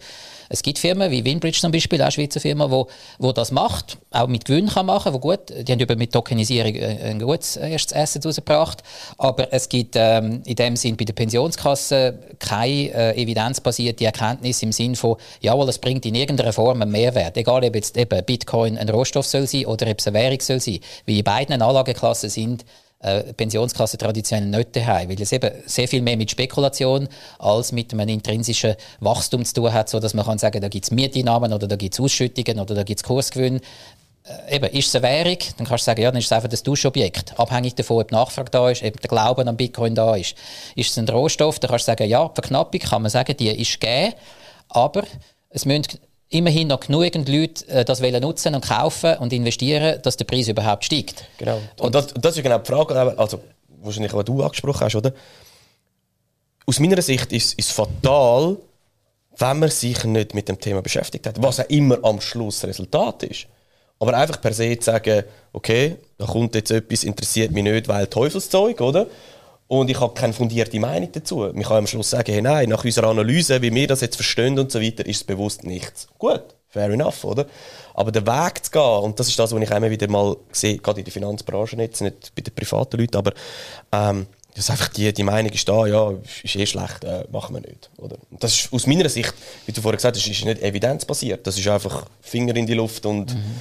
mal schauen, was, was, was Medien schreiben. Oder? Und das ist einfach kein Ansatz. Und ich glaube, das ist das, wo ich oder vor andere Leute auch kritisieren, oder? Hast du es vorher angesprochen, äh, Fabio? zumindest mal verstehen, aber wirklich verstehen, oder? Und dann kannst du mit ein, zwei YouTube-Videos kommst du halt einfach nicht nie nicht an, oder? Ja. Das ist ja das, was du gesagt hast mit der Finanzplanung, muss es nicht mehr dort rein, oder? Oder in die Ausbildung und so weiter. Nein, mein Hauptproblem an dieser ganzen Geschichte ist eigentlich, dass sich die ganze Finanzbranche ähm, einfach, einfach keine will nehmen weißt? Also, ich meine, ein, ein UBS hat ganz klar die Anweisung an, an Banker, wir haben keine Meinung dazu, wir äußern uns nicht dazu. Intern weisst du schon, was passiert. oder? Wenn ich mit den Banker ein Feierabendbier gehe Genau, trinke, das ist es. weißt hat niemand über ETFs und, und Aktien, oder? Dann, dann reden wir über, über Bitcoin und das ist spannend und dieses und jenes. Und das ist da, wo mich so zum Verzweifeln bringt an dieser ganzen Geschichte. Oder wie, wie können wir uns dieser äh, Verantwortung nicht stellen, Leute auch über das aufzuklären? Ob wir es jetzt gut oder sch schlecht finden, persönlich, ist ganz eine andere Geschichte. Ich weiss, jeder Berater hat seine persönlichen Vorlieben, was, was, was ein bisschen spannend macht. Ich sage es auch, wenn einer Finanzplanung bei dir macht oder bei mir oder bei sonst jemandem, er hat drei verschiedene Resultate und das ist ja auch okay. Ja. Die Frage ist, ob es passt, oder? oder Und die, also, Schwierig, die Schwierigkeit ist auch noch, ich meine, du schaffst, oder ich schafft ja auch honorarbasiert, oder? Aber viele arbeiten natürlich auch mit dem Produktverkauf, oder? Mit Bitcoin kannst ja gut, du kannst einen ETP vielleicht verkaufen und so weiter von einem Finanzdienstleister, aber es ist immer die Frage, ja, Ja. wie verdiene ich jetzt Geld damit? oder? absolut. Ich denke, es ist für uns relativ einfach, da auf dem, Hoch, auf, auf, auf dem Sofa zu höckeln und, und die Genau. Finanzindustrie anzuprangern, weil wir sind äh, dabei, aber doch nicht dabei, oder? Weil die Bank hat natürlich die Herausforderung, äh, sie Weißt du, da gibt Klicks, wegen dem muss ich da machen. Genau, also eben, Was ich, ich, Klicks? ich habe ich hab keine Referrals und ich verdiene... ich habe noch keinen Podcast, aber wie gesagt, vielleicht müssen wir das einmal überlegen. Wenn wir nicht irgendetwas noch, noch so einen Referral-Ring da schillen. Genau. Können wir in der Ah, okay. Beschreibung. Aber ja, die ja. Finanzindustrie per se hat ja immer noch gewisses Interesse, Finanzplanung oder Investment, Portfoliosachen immer noch ein bisschen als komplex oder schwierig darzustellen, äh, dass man das als Retail-Kunde nicht selber kann managen kann. Äh, Dabei, aus unserer Sicht, ist es viel einfacher, als dargestellt wird. Aber die Finanzindustrie profitiert davon, dass es eben einen Berater, Berater braucht mit Kompetenzen und komplizierten Produkten, die man muss erklären muss. Also mit dem verdienen sie ja das Geld. Nach wie vor wird weltweit ein Viertel vom gesamten weltweiten Vermögen über die Schweiz verwaltet. Also das heißt, obwohl wir ein Land sind, wo keinen Rohstoff haben, haben wir es geschafft, ein Viertel vom, vom der weltweiten Vermögenswert zu verwalten. Dazu kommen noch, wir haben überhaupt keinen Rohstoff in der Schweiz, jetzt mal abgesehen von Wasser. Ähm, aber wir tun die Hälfte vom Kaffeehandel, vom Ölhandel und vom Gut, Goldhandel. wir haben Jockey, gell? Ja, genau. Aber eben, Aber das Öl, Kaffee und noch mehr. Aber darf ich da wir, schnell einhaken? wir, sind, wir sind ein Commodity-Hub. Also wir haben ein riesen Know-how Mhm. und ich denke, die Finanzindustrie wird sich aus dem eben auch in Zukunft möglichst einen grossen Schnitz abschneiden ähm, und wird eigentlich auf diesen Pfründen, wo sie jetzt hocken mit ihrer Vermögensverwaltung, mit ihren Kompetenzen, mit ihrem Know-how, das wird jetzt weiterhin zu Geld machen. Aber das ist ein sehr guter Punkt, weil das sehen wir jetzt eben mit der, ich nehme nochmal die ganzen äh, Bankenpleiten, die wir jetzt sehen bei FTX und so weiter, dass ja Dienstleister in der Schweiz ja Zuläufe haben. Ja. Also nehmen wir ein, ein Signum und so weiter. Also, ich, ich, Also es gibt ja schon zwei Banken, die Lizenz haben. Genau, also auch andere, andere Ja. Finanzdienstleister, und so, wo, wo einfach, wo, wo jetzt die Leute kommen und sagen, hey, oh, ich muss irgendwo hin, wo wir wirklich auch ein Safe Haven mehr oder weniger haben oder eine klare Regulierung haben. Und Ja. die Schweiz, das ist so eine riesige Chance jetzt Absolut. für die Schweiz, sich an diesem Thema zu positionieren. Und das ist, ja, wie du sagst, von den Vermögen, alles, was über die Schweiz Ja. läuft, warum nicht auch in diesem Bereich? Warum nicht da unsere Stärken nutzen? Also wir haben die beste Ausgangslage, wir müssen sie einfach Richtig, nur nutzen. genau, ich bin auch ein bisschen verzweifelt, wie du, Fabio, dass die Schweizer Banken progressiver mit dem Thema umgehen. Sie müssen ja noch nicht sagen, wir machen eigene Produkte, aber sie können ja von mir aus mal sagen, wir tun eine, beraten. eine Orientierung oder eine Beratung Workshops, anbieten? Info oben, was auch Völlig immer. offen, so wie wir es ja auch machen, oder? Ähm, und dann kann ein Kunde selber entscheiden, ist es das, was ich suche? Kann ich mit diesen Risiken leben? Sehe ich da so viel Chancenpotenzial Mhm. da drinnen? Ich würde sagen, es wird mehr Vermögen mich vernichtet aktuell über Finanzprodukte, die mehr Verpackung als Inhalt Mhm. haben. Das ist auch so ein bisschen mein Job, wo ich sage, ich versuche den Kunden aufzuzeigen, was ist Inhalt und Verpackung. Wenn wir einen Apple Watch anschauen, dann wissen wir 20% Marge. Wenn wir ein Lux Luxusprodukt haben, okay, kann ich jetzt nicht gerade sagen, aber äh, Louis Vuitton hat sicher auch über 20% Marge. Und wenn wir einen, einen Aston Martin kaufen, dann ist die Marge wahrscheinlich auch sehr hoch. Wieso? Ähm, wir wollen mit einem Produkt Prestige oder, oder Anerkennung einheimsen, wir wollen, wir wollen etwas zeigen, oder? Oder wenn ich äh, meiner Partnerin ein Geschenk mache, sei jetzt Schmuck oder, oder ähm, ein, Parfum oder Toilette, dann ist das auch ein grosser Anteil ist Marge. Ich will Wertschätzung zum Ausdruck bringen, oder? Eben bei einem Finanzprodukt 20% Marge, also ich meine, Zürich Versicherung strebt äh, äh, eine Einkommensmarge an auf dem Kapit eingesetzten Kapital von 20%. Das heißt, in dem Versicherungsprodukt haben wir relativ viel Kosten drin. Und dort stelle ich jetzt als unabhängiger Berater einfach mal die Frage, haben wir die Transparenz, eben wie zum Beispiel bei Bitcoin, oder haben wir sie nicht? Ich finde, in vielen Finanzprodukten ist das eine Illusion, dass wir die Transparenz haben. Und mhm. die Digitalisierung, die Disruption, die führt ja zu viel mehr Transparenz und Einfachheit. Und die Finanzbranche ist auffordert, den Vertrieb von mehr oder weniger gleichartigen, nicht stark sich differenzierenden Produkten ähm, quasi transparenter zu gestalten und weniger über, über Produktverkauf äh, künftige Einnahmen zu tätigen, sondern über ein Finanzcoaching, wo sie eben können sagen welche Produkte haben welchen Nutzen für den Kunden. Also sie müssen viel mehr auf Kundenbedürfnisse eingehen und dann hat natürlich Bitcoin Aber genauso einen Platz in dieser Beratung, oder? Das kann ich sagen, das, das spricht ja alles sehr für, Bitcoin, äh, sehr für Bitcoin, weil dort haben wir ja mega Transparenz. Du kannst jede Zahlung kannst du nachschauen auf, auf, auf der Blockchain. Also ja. ich habe jetzt den, den Tipp nach dem FTX-Skandal habe ich, hab ich auch äh, wieder aufgestockt. Aber Transparenz, wie die einzelnen Börsen funktionieren, ob die gute Geschäfte, also wenn ich dort genau. von einem Wirtschaftsprüfer höre, hey, ich habe noch nie so eine schlecht organisierte Firma gesehen, wo so viele Risiken und Ungereimheiten und, und äh, komische Sachen. Aber eben, das, ist, jetzt, ist ja das ist das Problem, das wie die Firma von, von Wirecard, oder? Ich meine, FTX ist ein Problem, wie die Firma geführt worden ist, was da gemacht ist, dass die Leute, die das hätten sollen prüfen, dass die nicht richtig angeschaut haben. Ähm, FTX geht pleite die Kunden haben keinen Zugang mehr zu ihren Kryptos und mhm. nachher heisst es, Kryptos sind schlecht. Ja. Mhm. Am Ende des Tages ist doch einfach das Problem, dass, dass die, dass die Börse schlecht geführt wurde. Menschliches ist. Versagen. Eben, der hat angesprochen, Wirecard. Man kann, man, kann, man kann alles regulieren. Am Schluss, wenn kriminelle Aktivität im Spiel ist, auf allerhöchster Ebene, wo auch immer die Ebene jetzt, jetzt mal ja. ist, das kannst du nicht verhindern. Eben, aber also das Lustige ist ja, dass der, der sorry schnell, wenn ja. ich reinfange, der, der Sam Bankman-Fried, also ja. lustigerweise heisst er der Bankman, obwohl er genau, das der ist ein guter Name. Das ist ein guter Name. Der hat irgendwie die, die richtigen Gene, aber den falschen Namen ausgewählt. Ja, das ist wie der Ivan Brot. Er, er ist wahrscheinlich der reichste Mensch mit 23 irgendwie. Ich weiß nicht, wie viele Milliarden hat er schon eigentlich 17. gehabt, aber er hat es nicht geschafft als Unternehmer, auch einen Teil aus dem Vermögen rauszunehmen und außerhalb der Firma privates Vermögen aufzubauen. Das ist übrigens der Hauptgrund, warum ich bei Unternehmen sehe, dass sie unbedingt einen Finanzplaner brauchen, weil sie es nicht schaffen, weil sie alles als Klumpenrisiko der Firma haben. Aber item, was ich wollte sagen, er hat das nicht geschafft.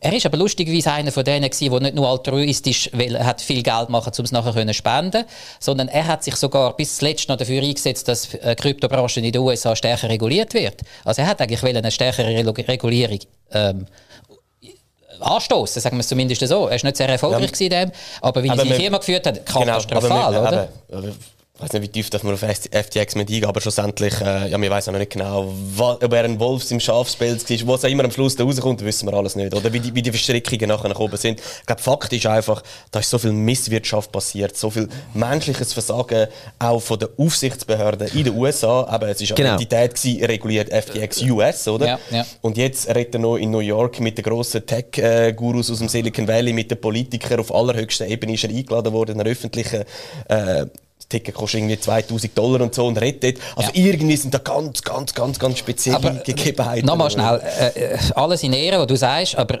ich als Privatanleger habe mega Bedenken, in eine Börse zu investieren oder über eine Börse äh, zu kaufen, Richtig. wenn ich das Gefühl habe, da geht alle paar Jahre oder fast immer wieder einmal ja. eine pleite, oder? Die grösste 2014, Mt. Gox ist pleite gegangen. Ja. Die Leute tun heute noch auf ihr Geld warten, ja. oder? Also kannst du jetzt etwa ausrechnen, wie lange das geht äh, bei FTX. Die werden auch noch ein Zeitchen warten, oder? Genau. Aber das ist genau der Punkt, auch wieder für die Da habe ich doch kein Vertrauen, um dort drüber ein Geschäft zu tätigen, auch wenn mein Berater aber, sympathisch ist, oder? Genau, aber das Problem, das ist auf der News, das Problem ist nicht, dass Kryptos oder Bitcoin nicht gut sind. Das Problem ist, dass die Firma scheiße war. Ja. Und, und das müssen wir doch mega unterscheiden, oder? Und jetzt, eben, das, das ist ein bisschen da, jetzt haben wir den Nachruf, wegen dem ist der Kurs auch wieder so eingebrochen. Bitcoin ist nicht gut. Das Problem ist die Firma. Ja. Das wollte ich sagen. Das andere ist, äh, ich weiß nicht, ob ihr die, die Geschichte kennen von Terranus äh, in den USA. Das ist äh, Elisabeth Holmes. Super Dokumentation gibt es darüber. Ja, mega die Elisabeth Holmes, die mit 19 eine riesige Firma gegründet hat im Medizinbereich, die gesagt hat, sie können anhand von mhm. einem Tropfen Blut mhm. ähm, alles messen. Alles messen, alles ja. auswerten. Ob du Krebs hast, ob du was auch immer ist alles Lug und Trug mhm. auf allerhöchstem Level. Die hat der, der Joe Biden, als er noch Vicepräsident war, in der Hütte gehabt und der hat sie gelobt vor allen Reportern. Dort ist niemand angegangen und hat gesagt, ähm, Bluttests sind allgemein scheiße. Dort hat man einfach gesagt, die Frau hat betrogen, die Frau mit dem mhm. mit ihrem Partner da, die haben betrogen. Mhm. Die Medizinbranche war null Touch von dem. Die, die ist in Ruhe gelassen worden, oder? Und da finde ich ein bisschen, Einfach weil wir in der Kryptowelt unterwegs sind, mhm. geht es wieder auf, auf Kryptos zurück. Muss man natürlich sagen, eben, es, ist, es ist eine polarisierende eine polarisierende Branche, ein polarisierendes Thema, mhm. Kryptowährungen, Bitcoin und so weiter. Oder? Es, ist, es ist sehr, Meinungen sind sehr, sehr leider noch schwarz-weiß. Oder die einen verteufeln es, die anderen loben es auf. Oder? Und es ist ja die Idee, dass man da eine schöne Grauzonen auch bekommt. Oder? Und ich meine, die Medizinbranche, die gibt schon, keine Ahnung, wie lange es Medizin schon gibt, schon seit Hunderten von Jahren. Oder? Tausende, Jahrhunderte, was auch immer. Oder? Medizin ist immer da gewesen und die hat sich immer weiterentwickelt. Das ist eine Branche, die die Leute kennen. Kryptowährungen, Bitcoin ist jetzt etwas Neues, was kommt. Oder? Und das ist, man sieht auch, der, sind wir ehrlich, die breite Masse liest Medien schaut, äh, konsumiert gewisse Sachen und dort heisst es einfach, ja, Energie gleich schlecht, äh, gleich hoch, gleich schlecht, alles verteufeln, aus die Maus, oder? Und das ist natürlich ein bisschen zu kurz gegriffen. Und jetzt ist natürlich schon auch der Moment da für Kritiker, die sagen, ja, wir haben es ja schon immer gesagt, ist alles nichts wert und jetzt schlönt es natürlich drauf, oder? Und darum wird das jetzt auch so ausgeschlachtet. Und bei einer Medizinbranche ja, da ist, jetzt hat der eine auch einen Quatsch gemacht, aber es ist glaube unumstritten, dass Medizin äh, Probleme löst bei den Menschen, oder? Das ist eine ganz andere Branche, oder? Ja. Ich glaube, das ist auch der Punkt, wie es einfach noch so klein ist und darum habe ich es auch mit dem Dotcom-Event, äh, Crash, ein bisschen verglichen, ja. oder? Das ist auch eine neue Branche, das Internet, das dort gekommen ist, oder? Genau. Ich denke, ein Kunde muss auch nicht in jeder Hinsicht alles verstehen, was äh, in dieser Branche alles abgeht. Äh, mir geht es darum, dass man die Finanzplanung am, am, an der grossen Stellhebel etwas kann bewegen kann. Weil letztendlich ist eine Finanzplanung immer nur so gut, wie sie auch umgesetzt wird. Also nur einfach für Theorie oder für ein schönes Buch bringt es ja gar nichts. Gut, oder? das ist ganz ein anderes und, Problem. Und wenn wir jetzt sehen, äh, die meisten Leute haben wirklich das erste Mal noch ganz andere Sorgen. Du hast in deinem Podcast auch schon genannt, äh, dass es um, um, ums Vertrauen geht in die eigene Altersvorsorge. Ich rede immer von der Generation 50 minus. Äh, da zählen ihr noch dazu, ich bereits nicht mehr. Das sind die Leute unter 50, die länger arbeiten dürfen mehr dürfen einzahlen, aber weniger überkommen im Alter, oder? Und diese Herausforderung in der Schweiz ist tatsächlich überhaupt noch nicht gelöst. Ich würde sagen, jeder Zweite, der über 50'000 Franken verdient, der hat im Alter weniger als die Hälfte vom heutigen Lohn äh, äh, Ersatz als Renten, oder? Und die Frage ist jetzt, wie gehen wir das Thema an? Äh, ist da Bitcoin die beste Lösung dazu, weil das langfristig den höchsten Zuwachs verspricht? Oder sollten wir ähm, das auch mit Anlageklassen machen, wo wir wirklich schon über sehr lange Zeit einen validierten, also einen, einen wissenschaftlich erhärteten Erkenntniswert haben, von dem wir können ausgehen können? Und nach Inflation, also man redet von sogenannten Realrenditen, kann man sagen, Immobilien geben etwa 2 bis 3 Prozent. Also eben, das ist die inflationsbereinigte Rendite. Nicht nur in der Schweiz, weltweit. In der Schweiz ist sie in letzter Zeit ein bisschen höher gewesen. Und bei den Aktien liegt sie etwa inflationsbereinigt bei 5 Prozent. Du kannst also sagen, Immobilien 2,5, Aktien 5. Das ist ein Wert, wo du als konservativer Anleger langfristig darauf kannst zählen egal wo auf der Welt. Äh, sicher nicht mit Einzelinvestment, da kann es mal gut laufen. Am Stammtisch hört man ja immer nur die guten Sachen oder was gut mhm. gelaufen ist. Niemand erzählt, dass er in Wirecard investiert. Doch, ich habe Kunden gehabt, die haben auch schon gesagt, ist alles total abgeschmiert. Ich habe gesagt, ja, ich habe es ihnen ja gesagt, keine Einzeltitel. Unter einer halben Million vergiss es, muss nicht auf Einzeltitel gehen. Und darum wäre ein Investmentportfolio unter halben Million hat, finde ich eben, müsste jetzt aus meiner persönlichen Optik als unabhängiger Finanzplanungsexperte auch nicht unbedingt schon auf Bitcoin gehen. Weil einfach das Risiko zu gross ist, der Stellhebel zu klein ist und, und der Aufwand, den die Einzelperson machen müssen, das ist so wenig, oder? Äh, Finde ich, das ist einfach der Markt noch nicht ganz reif. Mhm. Kunden, die aber sagen, ich jetzt hey, ein bisschen widersprechen, aber klar, also erwarte ich nicht anders. Und darum, wir müssen ja ein bisschen kontrovers genau, werden. Genau, wir müssen das wieder ja, widersprich jetzt einmal. Darum, darum habe ich auch gesagt, äh, Lotto spielen oder rauchen, das ist noch schlimmer, oder? Mhm. Du tust etwas gegen deine Gesundheit, gegenüber deine Finanzen. Einzig positive Effekt, äh, Effekt ist der AHV, da tust du noch ein bisschen alimentieren. Aber wenn du dann eben früher stirbst und nicht mehr so viel Rente ziehst und etwas einzahlst vorher, aber eigentlich spricht überhaupt nichts fürs Rauchen, oder? Also ich bin jetzt nicht total ein Anti-Raucher, habe ja selber mal geraucht, aber du musst irgendwann die Erkenntnis haben und sagen, okay, ja, dann mache ich es jetzt anders, dann höre ich auf, oder? Lotto spielen ist für mich auch reine Spekulation, ich habe einen Wunsch, ich habe einen Traum, ich habe das Gefühl, ja, ich bin smarter als der Rest. Und viele tun eben im, im, im Anlagebereich auch aus Gier, aus Spekulationsabsichten handeln. Eben, ich habe gestern ein, ein Webinar mit Chinesen gehabt, die sind total in dieser Kultur. Da hatte ich etwa 700'000 Zuschauer gehabt, über das Webinar im Fernsehen, also eine grosse Masse.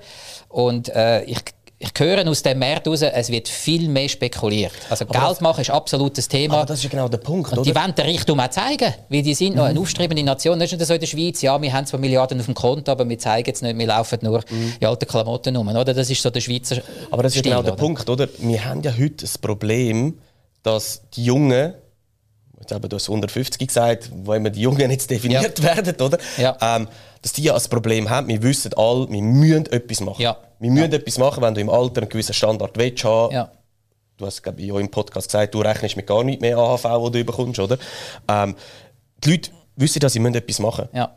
Und da kommt zum Beispiel noch etwas wie, wie, wie, wie Bitcoin, wo sehr, sehr jung ist noch, ja, völlig, oder? Aber das Chance-Risikoverhältnis ist einfach massiv. Ich meine, das Risiko ist immer 100%, außer du gehst hebeln, was ja. eh völliger Quatsch ja. ist, oder? Aber Totalverlust hast du bei jeder Assetklasse. Jetzt ist die Frage, wie hoch ist das Risiko, dass eine Immobilie pleite geht und so weiter, wie hoch ist das Risiko, dass eine Firma pleite geht, eine Aktien und so weiter. Aber das Chance-Risiko-Verhältnis ist halt einfach schon massiv. Bei Bitcoin, wenn wir jetzt einfach mal, über, mal schauen, aber du hast die Prozent angesprochen vorher, gehst über die letzten vier, fünf Jahre, du kannst das Rolling zurückgehen, nimmst vier, fünf Jahre einmal, dann bist du immer so bei 50 Prozent gewesen, wo Bitcoin im Schnitt gemacht hat. Klar, die Vola ist extrem stark, oder? Jetzt nehmen wir mal, nehmen wir mal, bleiben wir konservativ. Mit 25 Prozent pro Jahr hast du jetzt immer können rechnen, oder? Und das ist dann das, wo die Leute natürlich extrapolieren und sagen, in Zukunft wird das auch so sein. Und dementsprechend zieht es mhm. natürlich dort rein, weil sie sehen, ah, okay, das Chancen-Risiko-Verhältnis ist natürlich ganz auf einem anderen Punkt. Und jetzt ist die Frage, wie nimmt man das in eine schlaue Planung rein, oder? Dass genau. es nicht der sogenannte FOMO gibt und sagt, hey, jetzt gehe ich da all in, weil das ja. wird eh wieder so passieren, oder? Genau, aber ich genau das kopflose Investieren, wo Ich habe den Podcast gelesen zu dem Thema. Ich muss sagen, als Finanzplaner finde ich das extrem gefährlich. Auch wenn du sagst, ähm, ich mache keine Beratung, aber im nächsten Satz sagst da ist der Fünfjahresplan, wie du mit Bitcoin zum Eigenheim kommst. Den meine ich.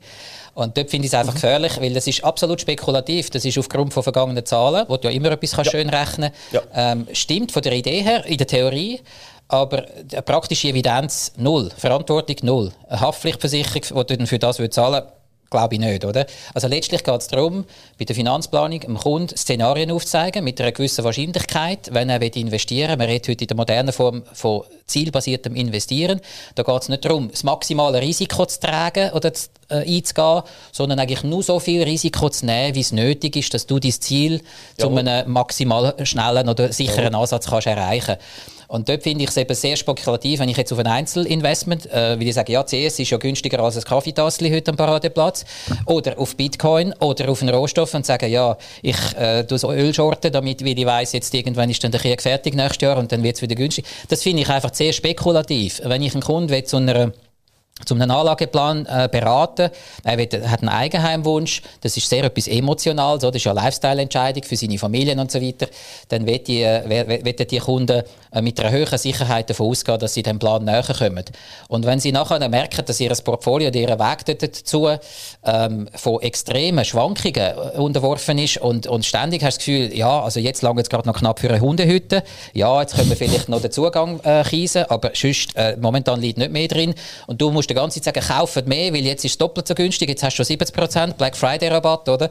Sagen, nein, ganz so cool ist es eben doch nicht, oder? Ich sehe dann einfach bei den Durchschnittskunden viel ja. rascher, ähm, die, wir sind irrational, wir sind Menschen, oder? Wir funktionieren so noch wie wenn wir in der Savanne haben müssen kämpfen und dann heißt einfach plötzlich, wenn eine Gefahr droht, schnell weg, hau ab, oder? Weil eine Gefahr droht ist. Und ich sehe es einfach bei vielen Kunden, die noch in der, in der äh, steigenden Phase von Börsenboom äh, den Sparplan gehalten haben, wie sie dann aufhören zu sparen.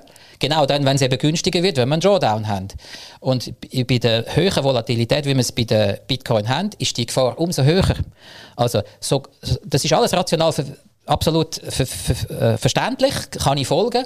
Aber ich tue es einfach verhaltensökonomisch argumentieren. Das funktioniert bei den Menschen nicht, wie wir Menschen sind. Aber der Punkt ist, ist ich bin völlig bei dir. Also schlussendlich, du musst es natürlich in einem Gesamtkontext sehen. Ja. Es, es, macht absolut keinen Sinn, dass du kopflos all in gehst. Oder? Das ja. haben wir schon mehrmals. Ich glaube, da, ja. da, haben wir einen Konsens. Oder? Was ich auch immer wieder gesehen ist, äh, Du hast vorher erwähnt, dass man natürlich auch gewisse Cash-Positionen aufbaut, dass es extrem ja. wichtig ist, oder? Ja. Und das, also das heißt die Gewinnabschöpfung, oder? Die genau, da, da scheitert, ja. da scheitert, ich würde jetzt mal behaupten, 90 bis 95 Prozent ja. der Leute, die jetzt Bitcoin kaufen, scheitern ja. daran. Warum? Sie verlieben sich ins Essen. Und das ist eine der grossen Herausforderungen, die ich auch meinen Kunden probiere mitzugeben, dass sie das rational auch verstehen, dass man sich nicht verliebt drin und auch, ja, tut mir leid, gewisse Gewinnmitnahmen muss nehmen, um sich auch können ja, die Schwankungen auch kann, kann abfedern, äh, was man immer in der Finanzplanung dann mit dem Cash weiterhin macht und so weiter, oder? Und das ist genau die grosse, äh, die grosse Problematik. Und nicht, wenn alle darauf aufspringen, auf dem Alltime High gehst noch ja. voll alle rein. Einfach, dass man nicht eben das Kopflose macht, weil man ja. einfach nur die Rendite sieht. Da bin ich völlig bei dir. Ich glaube weiterhin, dass das Chancen-Risiko-Verhältnis aus meiner Sicht, aus meiner Erfahrung massiv besser ist als andere Anlageklassen. Das ist meine persönliche Das hast du vor einem Jahr schon gesagt und jetzt haben wir 70% verloren. Dass es jetzt sagst, ist klar, Nein, weil jetzt sind die Chancen nein, höher. nein, das habe ich vor- das habe ich ja vorher gesagt. Wenn du weißt, wenn du den Markt bis zu einem gewissen Grad verstehst, da gibt es Ja. da gibt's Metriken, die du kannst nehmen du kannst, du kannst, wenn du den Markt verstehst, auch wie das Ganze, ich sage jetzt, der ganze, Ja. der Markt unterwegs ist, dann weißt du, wo du stehst. In, Ja. Wir haben schöne Zyklen bei Bitcoin. Ähm, wenn du die verstehst, dann kannst du es auch bis zu einem gewissen Grad nutzen. Und es geht ja nicht darum, dass du das Low und das High findest, sondern Ja. dass du einfach einen gewissen Zyklus mitmachst über die Jahre, oder? Und das ist das, was ich den Leuten probiere mitzugeben, zu verstehen, dass sie dann sagen, okay, nimm dann eine gewisse Chips vom Tisch quasi, wie man so sagt, oder? Mhm. Schichte das um, was immer denn deine Ziele sind in die Finanzplanung und lass deinen Sparplan dann laufen, äh, wenn wenn es Sinn macht und dann stoppst du ihn. Und das sind genau die Sachen. Mhm. Ja. Das ist nicht anders bei Bitcoin Ja. wie bei anderen Märkten. Die Frage ist einfach, es geht schneller und Ja. wie, wie kannst du das Ganze einordnen? Ja. Und das ist die also ich höre raus, es braucht unbedingt eine Strategie. Definitiv. Irgendwo musst du es eben Zyklen auch können beurteilen Definitiv. Also das schmeckt für mich stark eben auch nach Timing. Also du musst können einschätzen, wo stehen wir äh, in der ganzen Bewegung. Und Mu- ja. Seit ja. etwa 30 Jahren haben wir aus der Finanzindustrie, also aus der, aus der Wissenschaft, da sind auch schon mehrere Nobelpreise dafür vergeben worden, äh, dass man kann sagen, Das Timing kannst du nicht nehmen. das Time, Timing bringt es nicht. Also Time in the market is more important than timing, oder? richtig. Also mit dem investiert bleiben, nehmen wir das Beispiel, 10 Jahre äh, äh, Standard Poor 500 oder der amerikanische Aktienindex von den 500 grössten börsenkotierten Firmen äh, über 10 Jahre, wenn du die, die, die 10 besten Börsentage verpasst hättest, weil du das Gefühl hast, oh, jetzt ist shaky, jetzt ist risky, jetzt nehme ich es raus. wenn du die 10 besten Tage verpasst hast in diesen 10 Jahren, das ist ja hure wenig, oder? Dann hast du deine Performance von 7 Prozent ursprünglich für die ganze Zeit investiert bleiben, halbiert auf 3,5 Prozent. Also nur die 10 besten Börsentage vermeiden und hättest sogar 20, Pro- äh, 20 Tage, äh, weil du es ein bisschen verpasst hast, wegen Corona, was auch immer, dann wärst du sogar schon bei Null. Also es kommt extrem darauf an, dass du eigentlich die ganze Zeit mit dabei bist. Dass du einfach investiert bleibst und vergisst. Also Fire and Forget sagt man Militär. Bei den Raketen, die einfach aufs Ziel fliegen und du musst nicht mehr in- intervenieren, oder? Also, und ich habe das Gefühl, Bitcoin ist wahrscheinlich noch nicht so weit, dass du einfach kannst sagen, ich kaufe mal und lasse dann liegen und nach 30 Jahren hole ich es ab und dann bin ich schon vermögend, oder? Jein. Ich würde jetzt mal behaupten, jein. Also wenn man jetzt, ist wieder da, wir wissen nicht, was die Zukunft bringt. Wenn man jetzt in die Vergangenheit schaut, dann, wenn du vor ein paar Jahren das gemacht hättest, dann fair enough, hast du immer noch mehr auf dem Konto grundsätzlich als... Und hoffentlich in einer Cold Wallet. Äh, Und hoffentlich in der Cold Wallet, genau. Das bedeutet jetzt nicht, oder, dass es in der Zukunft immer so weitergeht, Ja. aber werden wir sehen. Oder? Ja. Aber grundsätzlich, historisch gesehen, bist du gut gefahren auch mit dem Ansatz. Jetzt kannst du natürlich sagen, eben, du probierst zumindest halt einfach gewisse Zyklen zu verstehen. Und das ist schon recht extrem bei Bitcoin, wie wir das sehen, wie die Zykliken da sind. Also das Spannende ist auch, durch die Öffentlichkeit von Bitcoin, von den Transaktionen, von der, eben von der Blockchain, Ja. kannst du in Echtzeit relativ genau sehen, wie verhalten sich die Nutzer in dem Netzwerk. Und da gibt es auch, äh, wie du es immer so, so, so schön sagst, evidenzbasiert, wo du gewisse Daten kannst herbeiziehen kannst. Aber es geht nicht darum, perfekt zu timen. Aber gewisse Zyklik hast du bei Bitcoin, die, die kannst du nicht wegnegieren. Nur schon durch das sogenannte Halving, der Angebotsschock, der alle vier Jahre passiert. Oder? Das ist etwas, das, das, das kennen wir gar nicht. Das kennen wir bei anderen Assets gar nicht. Und das ist auch die Frage, ja, ist auch etwas Neues für die Bewertung von dieser Branche. Wie bewertet man Bitcoin am Schluss? Oder? Ja. Mit, mit so einem Halving-Effekt, wo von einer Ja. Sekunde auf die andere plötzlich einen Angebotsschock hast von einer Ja. Halbierung. Ja. Das sind alles so Sachen, die halt einfach wirklich neu sind, spannend sind äh, und dementsprechend auch eine gewisse Zyklik, ganz klare Zyklik, ja, hervorrufen am Schluss. Ja, oder? genau. Wir haben ja auch schon die Frage auf, was gibt es für Alternativen. Gold haben wir vorher auch schon kurz angesprochen. Ich bin nicht so ein wahnsinniger Fan von Gold, muss ich sagen, als Anlageklasse, weil, wenn man es jetzt eben wieder wissenschaftlich anschaut, hat Gold eigentlich auf lange Frist inflationsbereinigt fast keine Rendite gebracht. Oder? Es ist also ein Rohstoff, der eben nur noch sehr begrenzt äh, äh, gemeint wird. Also klar gibt es ein bisschen äh, Mining und so weiter. Wir haben jetzt noch keinen Planeten gefunden, wo das Gold besteht, wo man könnte, äh, das Zeug in die Schweiz oder äh, äh, ja, in die Schweiz nicht rentabel. äh, nicht, nein, das ist ein komisches Businessmodell. Auf jeden Fall, äh, ich bin dort auch sehr zurückhaltend. Ich sage, wenn Kunden Gold wollen, im, im Sinn von, ja, kaufen sie ihrem Partner, der Partner mal Goldschmuck oder ähm, sonst irgendetwas Schönes. Äh, Was man kann sagen, Gold ist insofern Goldige Rolex. spannend. Es ist dann nicht abhängig von der Technologie oder von Energie. Du kannst es wirklich die halten. Du bist nicht davon abhängig, funktioniert das Internet, noch haben wir Strom, oder? Mhm. Und es ist also im Worst Case, hätte man einen Atomkrieg in Europa, kannst du sagen, Gold ist stabil. Das tut sich nicht so schnell verändern. Du verlierst, verlierst keinen Schlüssel, dass die ähm, Assets könntest zu, zu Geld machen und eintauschen. Insofern, naja, also ich würde sagen mal so, so halbwegs noch plausibel. Und dann kommt der nächste Punkt, wenn etwa die Hälfte der Leute sagt, ja, ich will Gold. Ja, aber es muss dann nachhaltig sein. Und dann sage ich, nachhaltig? Wie wird Gold nachhaltig gefördert? Also es gibt ja scheinbar mittlerweile Firmen, die sagen, sie können kontrollieren, woher das, Geld, das Gold käme. Aber rein chemisch gesehen ist es ein Prozess, der einfach die Umwelt verschandelt. Es geht nicht anders. Und Nachhaltigkeit ist natürlich bei vielen Menschen heute ein Thema, vielleicht in Deutschland sogar noch ein bisschen mehr. Aber ähm, ja, also dort habe ich natürlich auch gewisse Bedenken, ob Bitcoin das Problem kann entschärfen kann, wie das andere Kryptowährungen bereits gemacht haben. Momentan sieht es nicht danach aus. Ähm, aber Redest du vom Energieverbrauch? Ja, genau. Und dort finde ich, müssen wir halt auch darüber reden, ob man das kann lösen kann. Natürlich kannst du sagen, es ist im Verhältnis wenig, aber es, es gibt ja Alternativen. Wieso nutzt man denn die Idee nicht, wenn man schon sagt, wir sind progressiv und offen für alle Technologien? Wie, äh, wie schlimm ist der Energieverbrauch von Bitcoin? Wie schlimm dass der Energieverbrauch der ist überhaupt nicht schlimm. Überhaupt nicht. Also klär mal, auf, weil, weil, klär mal auf, weil das ist etwas, was du immer wieder liest, oder? Der Bitcoin verbraucht zu viel Energie. Die Argumentationskette ist ja Strom gleich, also Stromverbrauch gleich schlecht, weil CO2. Das ist ja die Argumentationskette, die man heute immer wieder hört. Egal, um welcher, was man mit dem Strom macht, oder? Beim Tesla ist es dann wieder gut, oder? ist wieder ein anderes Thema, oder? Aber grundsätzlich ist ja, ah, viel Stromverbrauch gleich schlecht, weil CO2 dementsprechend Umwelt schlecht äh, und so weiter, oder? Und schlussendlich ist ja die Frage, ja, wo, von welcher Quelle kommt der Strom? Oder? Das ist die Frage. Und ich meine, niemand stellt ein, Atom, äh, ein, ein Kohlekraftwerk auf, zum Beispiel zum Bitcoin meinen. Niemand. Sondern im Gegenteil, also ich bin fest davon überzeugt, dass Bitcoin an der ganzen Energiewende einen Schub wird verleihen. Warum? Nehmen wir jetzt zum Beispiel die Windräder. Windräder stehen teilweise still. Warum stehen sie still?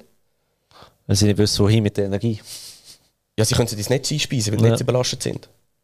Unsere Netze sind Stromnetz, oder? So ist ein Thema, das mich als Ingenieur auch sehr, sehr stark interessiert, oder? Ähm, geht nicht. Ja, dann stellt man halt die Dinge ab. Das Problem haben sie jetzt bald im Wallis, oder? Genau. Die Solaranlagen da stehen an der Grenze zu Italien. Genau. Und was, das nicht was machst du mit dem Strom? Was machst du mit dem Strom? Den kannst du nicht einspeisen. Also musst du ihn lokal brauchen. Also ich glaube, Firmen haben ja in der Schweiz zugemacht zum meinen, aber du meinst, die gehen jetzt wieder auf? Ja, das ist nicht die Frage. Wenn, wenn du ein Angebot du willst jetzt die Energie nutzen von schlussendlich, ja. schlussendlich ist es einfach ein Beispiel, oder, wo man ja. darüber nachdenken kann. Ja, warum lässt man jetzt nicht die Anlage laufen? Weil ich weiss, von, ich habe zwei Kunden gehabt, die haben mir das erzählt auch, ähm, ich arbeite bei Energielieferanten und so weiter die können teilweise den Strom im Boden ableiten. Mhm. Der wird einfach nicht gebraucht. Der wird ja. für nichts gebraucht. Ja. Entweder stellt es ab oder sie leiten ihn ab im Boden. Jetzt kannst du doch sagen, ja, Entschuldigung, aber das sind so Ineffizienzen, die wir haben in unserem, in unserem Energieversorgungsnetz, überall.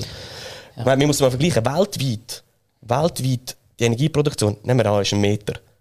30 cm davon, von diesem Meter, sind Verluste. Verlust. Der Anteil von Bitcoin ist je nachdem, wie viel Rechenleistung im Netzwerk ist, etwa ein Millimeter. Anteil von dem Meter. Ich finde, wir können ein bisschen von der Diskussion ab. Nein, ich will, ich will nur schnell sagen... Können wir doch darauf ein, dass man Stake of Proof machen können? Proof of, nein, Proof, of Stake? Proof, nein, ja, das, das sind aber ganz... Das sind, also Proof of Stake ist ja das, was Ethereum macht, oder? Ja. Ethereum ist Wieso macht das Bitcoin nicht? Ganz bewusst nicht. Wir sehen, wir sehen ganz klare Tendenzen bei Ethereum. Jetzt beim Wechsel von Proof of Work, man braucht Energie, ja. Rechenleistung, um das Netzwerk aufrechterhalten, Netzwerk schützen und so weiter geht man jetzt auf Proof of Stake, was Ethereum macht, ja. und sagt, okay, wir brauchen nicht mehr die Energie, sondern die, die die Blockchain weiterentwickeln, ja. die müssen einfach ihr Geld hinterlegen. Ja. Das ist Mindestens doch eine Lösung, man braucht kein, ja, das Problem, das Problem, ist jetzt, das Problem ist jetzt, wir sehen ganz klar, es sind ungefähr, ich müsste die Zahlen nicht mehr ganz äh, Stand heute im Kopf, aber es sind 68 bis 70 Prozent von allen Ether, die ja. gestaked sind, hinterlegt sind, ja. sind in der Hand von vier zentralisierten Anbietern. Okay, ah, vier meinst, zentralisierte, die würden den Einfluss nehmen und Kontrolle? Nicht nur, nicht nur vielleicht, sie nehmen es. Ja. Warum? Das sind zum Beispiel Anbieter wie Coinbase, Kraken, ähm, äh, Lido, Bitcoin Swiss übrigens ist auch sehr, sehr stark. Mhm. FTX auch nicht mehr. Äh, FTX ist, ist, ist, nicht im Spiel gewesen. Aber das sind regulierte zentrale Einheiten. Oder?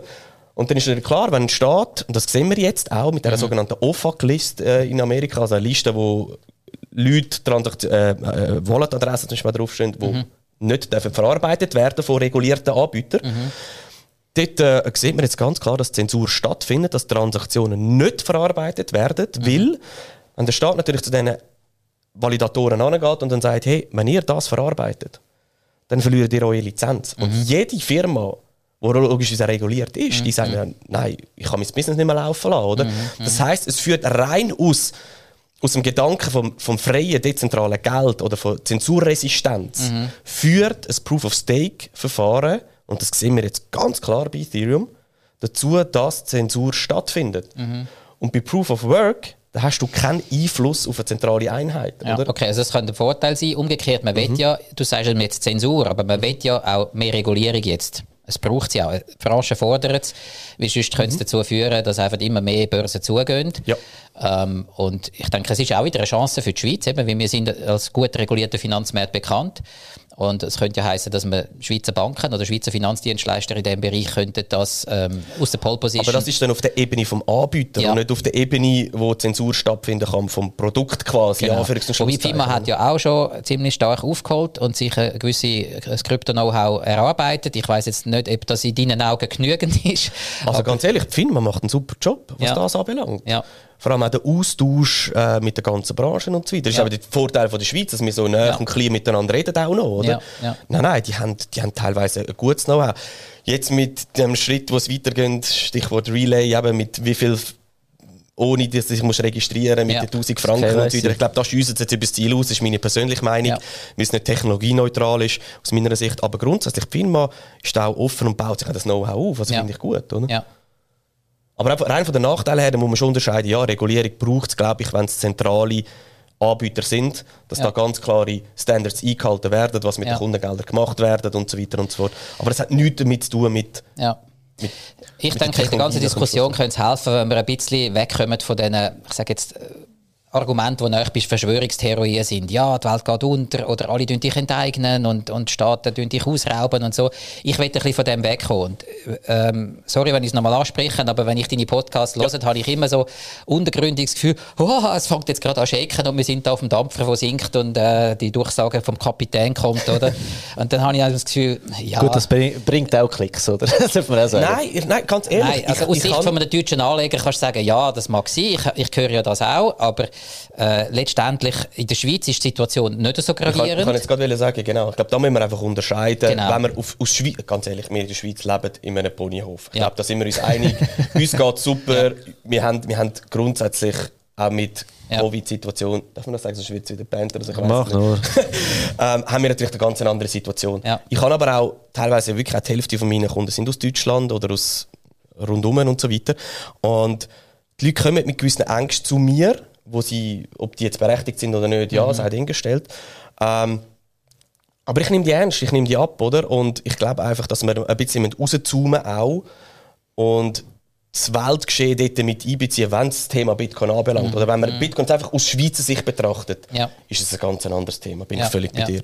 Also ich glaube schon, dass die Gefahr besteht. Also wenn man das äh, konstatiert, das eigentlich schon vor mehr als einem Jahr ist eigentlich relativ klar gewesen, jetzt aus Sicht von einem Finanzplaner, dass äh, im Euroraum eine grosse Inflationsgefahr ähm, besteht und die wird kommen. Ist nur die Frage, wie, wie schnell und in welchem Land wie, wie, wie stark.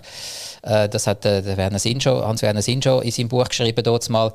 Ähm, und, und heute muss man sagen, die EZB ist natürlich einfach der Geldautomat für den Club mit, auf Deutsch gesagt. Also letztlich die Deutschen finanzieren die mediterranen Länder, äh, denen ihre Staatsschulden. Und das ist eine grosse Gefahr für den Euro ja. und darum kann ich die Bedenken, die deutsche Anleger und Investoren haben, sehr äh, gut nachvollziehen.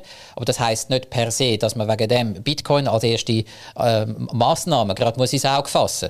Äh, meine Überlegungen gehen zuerst einmal ähm, über andere Währungen aber eben, Bitcoin könnte eine sein, aber es ist nicht mhm. die einzige.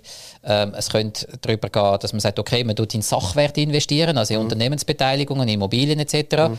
Äh, allenfalls auch in Rohstoff, oder? Es mhm. gibt da noch Haufen an. Es gibt ja Leute, die sagen, ich habe auch gutes Geld, aber ich, es geht mir jetzt nicht darum, um noch mehr Rendite zu erwirtschaften, mhm. sondern um mehr Spaß zu haben im Leben. Oder? Und dann aber kaufen sie ein Weingut mhm. oder kaufen Kunst oder einen ja, Oldtimer, whatever. Ähm, und ich finde, man muss in dem Rahmen sehen, und für mich ist eben nicht die alleinselige machende Lösung in dem Sinn, nein, äh, Bitcoin, sondern als eine von verschiedenen. Eben, dort bin ich sehr offen als Finanzplaner, um zu sagen, wir müssen das Gesamte Nein, da anschauen, bin ich- da bin schauen, wo haben wir den grössten Stellhebel. Also da bin ich, da bin ich völlig bei dir. Also Okay. wie gesagt, es ist nicht äh, All-in Bitcoin, Vollgas und, Ja. und sowieso eben sich auch nicht verlieben in gewisse Sachen. Aber es gibt weltweite Risiken, wo natürlich Bitcoin vorantreiben, weil Bitcoin nicht das Problem löst, oder? Mhm. Und die Inflation, ja, wir reden immer, ah, die Inflation ist da. Aus Ja. Schweizer Sicht kann man sagen, wir haben es relativ gut. Ja. Oder im Vergleich jetzt zu den USA und zu, und, und zu Deutschland, respektive zum EU-Raum. Aber das ist genau dort, Bitcoin greift dort überall, was Ja. wieder einen Effekt hat, wenn du als Schweizer äh, Bitcoin haltest, dass das einen positiven Effekt hat im Sinne von, ja, die Leute sehen halt einfach, welches Problem Bitcoin löst. Und das ist nämlich auch ein weiterer Punkt. Ich habe letzte auch eine Transaktion, 100 Franken habe ich ja jemandem müssen schicken auf Weißrussland. Die Bank hat es mir nicht, hat hat mir's nicht Ja. ausgeführt. Ja, wir machen keine, keine, keine Überweisung mehr nach Weißrussland. Ich dachte, wie- Wieso? Was ist, was ist das Problem? Ja. Und da muss ich sagen, sorry, ich kann mit meinem Geld bis zu einem gewissen Grad und ich habe immer in letzter Zeit, vielleicht ist das eine rein subjektive Entschei äh, Wahrnehmung von mir, Ja. aber meine Bank läutet mir relativ viel an in letzter Zeit und Gut, du sagt, bist jetzt auch ein bisschen exponiert dort. ja, logisch, aber darum sage ich ja. Darum sage ich ja. Aber es gibt einfach gewisse Anzeichen, sei es, was kannst du mit dem Geld machen, es wird Ja. nachgefragt, gewisse. Transaktionen kannst du nicht mehr machen, ähm, die Inflation ist ein Thema, äh, Enteignung ist ein Thema, wo die Leute Angst haben, Ja. wo ich auch finde, muss man in eine Risikobewertung mit reinziehen, oder? Jetzt für uns Schweizer ist es immer, sind wir uns völlig einig, oder? Aber es ist halt einfach, das Bitcoin-Thema ist ein, ein, globales Thema und, Mhm. und, und darum finde ich es eben auch wichtig, dass man das so betrachtet. Ich habe schnell etwas müssen nachschauen. Du hast gesagt, wegen Verschwörungstheorien, wegen Enteignen. 2013, Zypern hat die Bevölkerung enteignet und ab einem gewissen Betrag vom Konto, ich glaube es sind 50'000 oder so, Ja. sind äh, 6%, 10% sind einfach mal abgebucht worden. Oder? Ja. Also, das ist noch nicht so lange her, oder? Das ist ein Fakt. Also, das ist ein ist Grund. das Nachbarland? Ist ein spezieller Finanzmarkt? äh, auch ein Absolut, ich sage nur, es kann, zwielichtig, sagen wir es mal so. es kann passieren, Ja. oder? Und, Ja. und das Zwielichter, das haben wir halt schon an gewissen Teilen äh, auf dieser Welt, oder? Ja. Also, ich will nicht sagen, Verschwörungstheorien sind gut, um das Ganze voranzutreiben. Ich sage nur, es kann effektiv passieren, Ja. Enteignung, oder? Jetzt Ja. einfach mal zu dem, Genau. zu dem Thema. Aber eben aus einer Wohlstandsnation aus, wo eben das äh, relativ wenig Risiko wird tragen oder eingehen, ähm, ist, ist das natürlich eine Anlageklasse, die wirklich High Risk ist. Und darum finde ich, wir müssen es auf, auf dem Level wie, wie Private Equity oder so anschauen. Und das sind meistens Kundensegmente, die ähm, in dem Sinn schon professionelle Anleger sind oder eben mehr Risiko können tragen, die schon gewisse Erfahrung mitbringen. Und ich würde einfach, mein Statement ist, für die Kundensegmente sehe ich das sehr wohl äh, tiefere Kundensegmente, die die Erfahrung, die Assets noch nicht haben, noch, noch nicht so viel in dem Sinne auch Liquidität haben, dass sie können sagen, das ist mir gleich, wenn ich jetzt mal 70% verliere einem Jahr, weil ich schaue das langfristig an, die können das total entspannt anschauen, weil die haben ja Millionen, oder? Dann finde ich, okay, die, die kommen mit dem klar. Obwohl ich muss sagen, im Affluent-Bereich, wo ich berate, sehe ich auch Kunden, die brauchen einfach ihre 20'000, 30'000 Franken pro Monat, die sie verbrennen.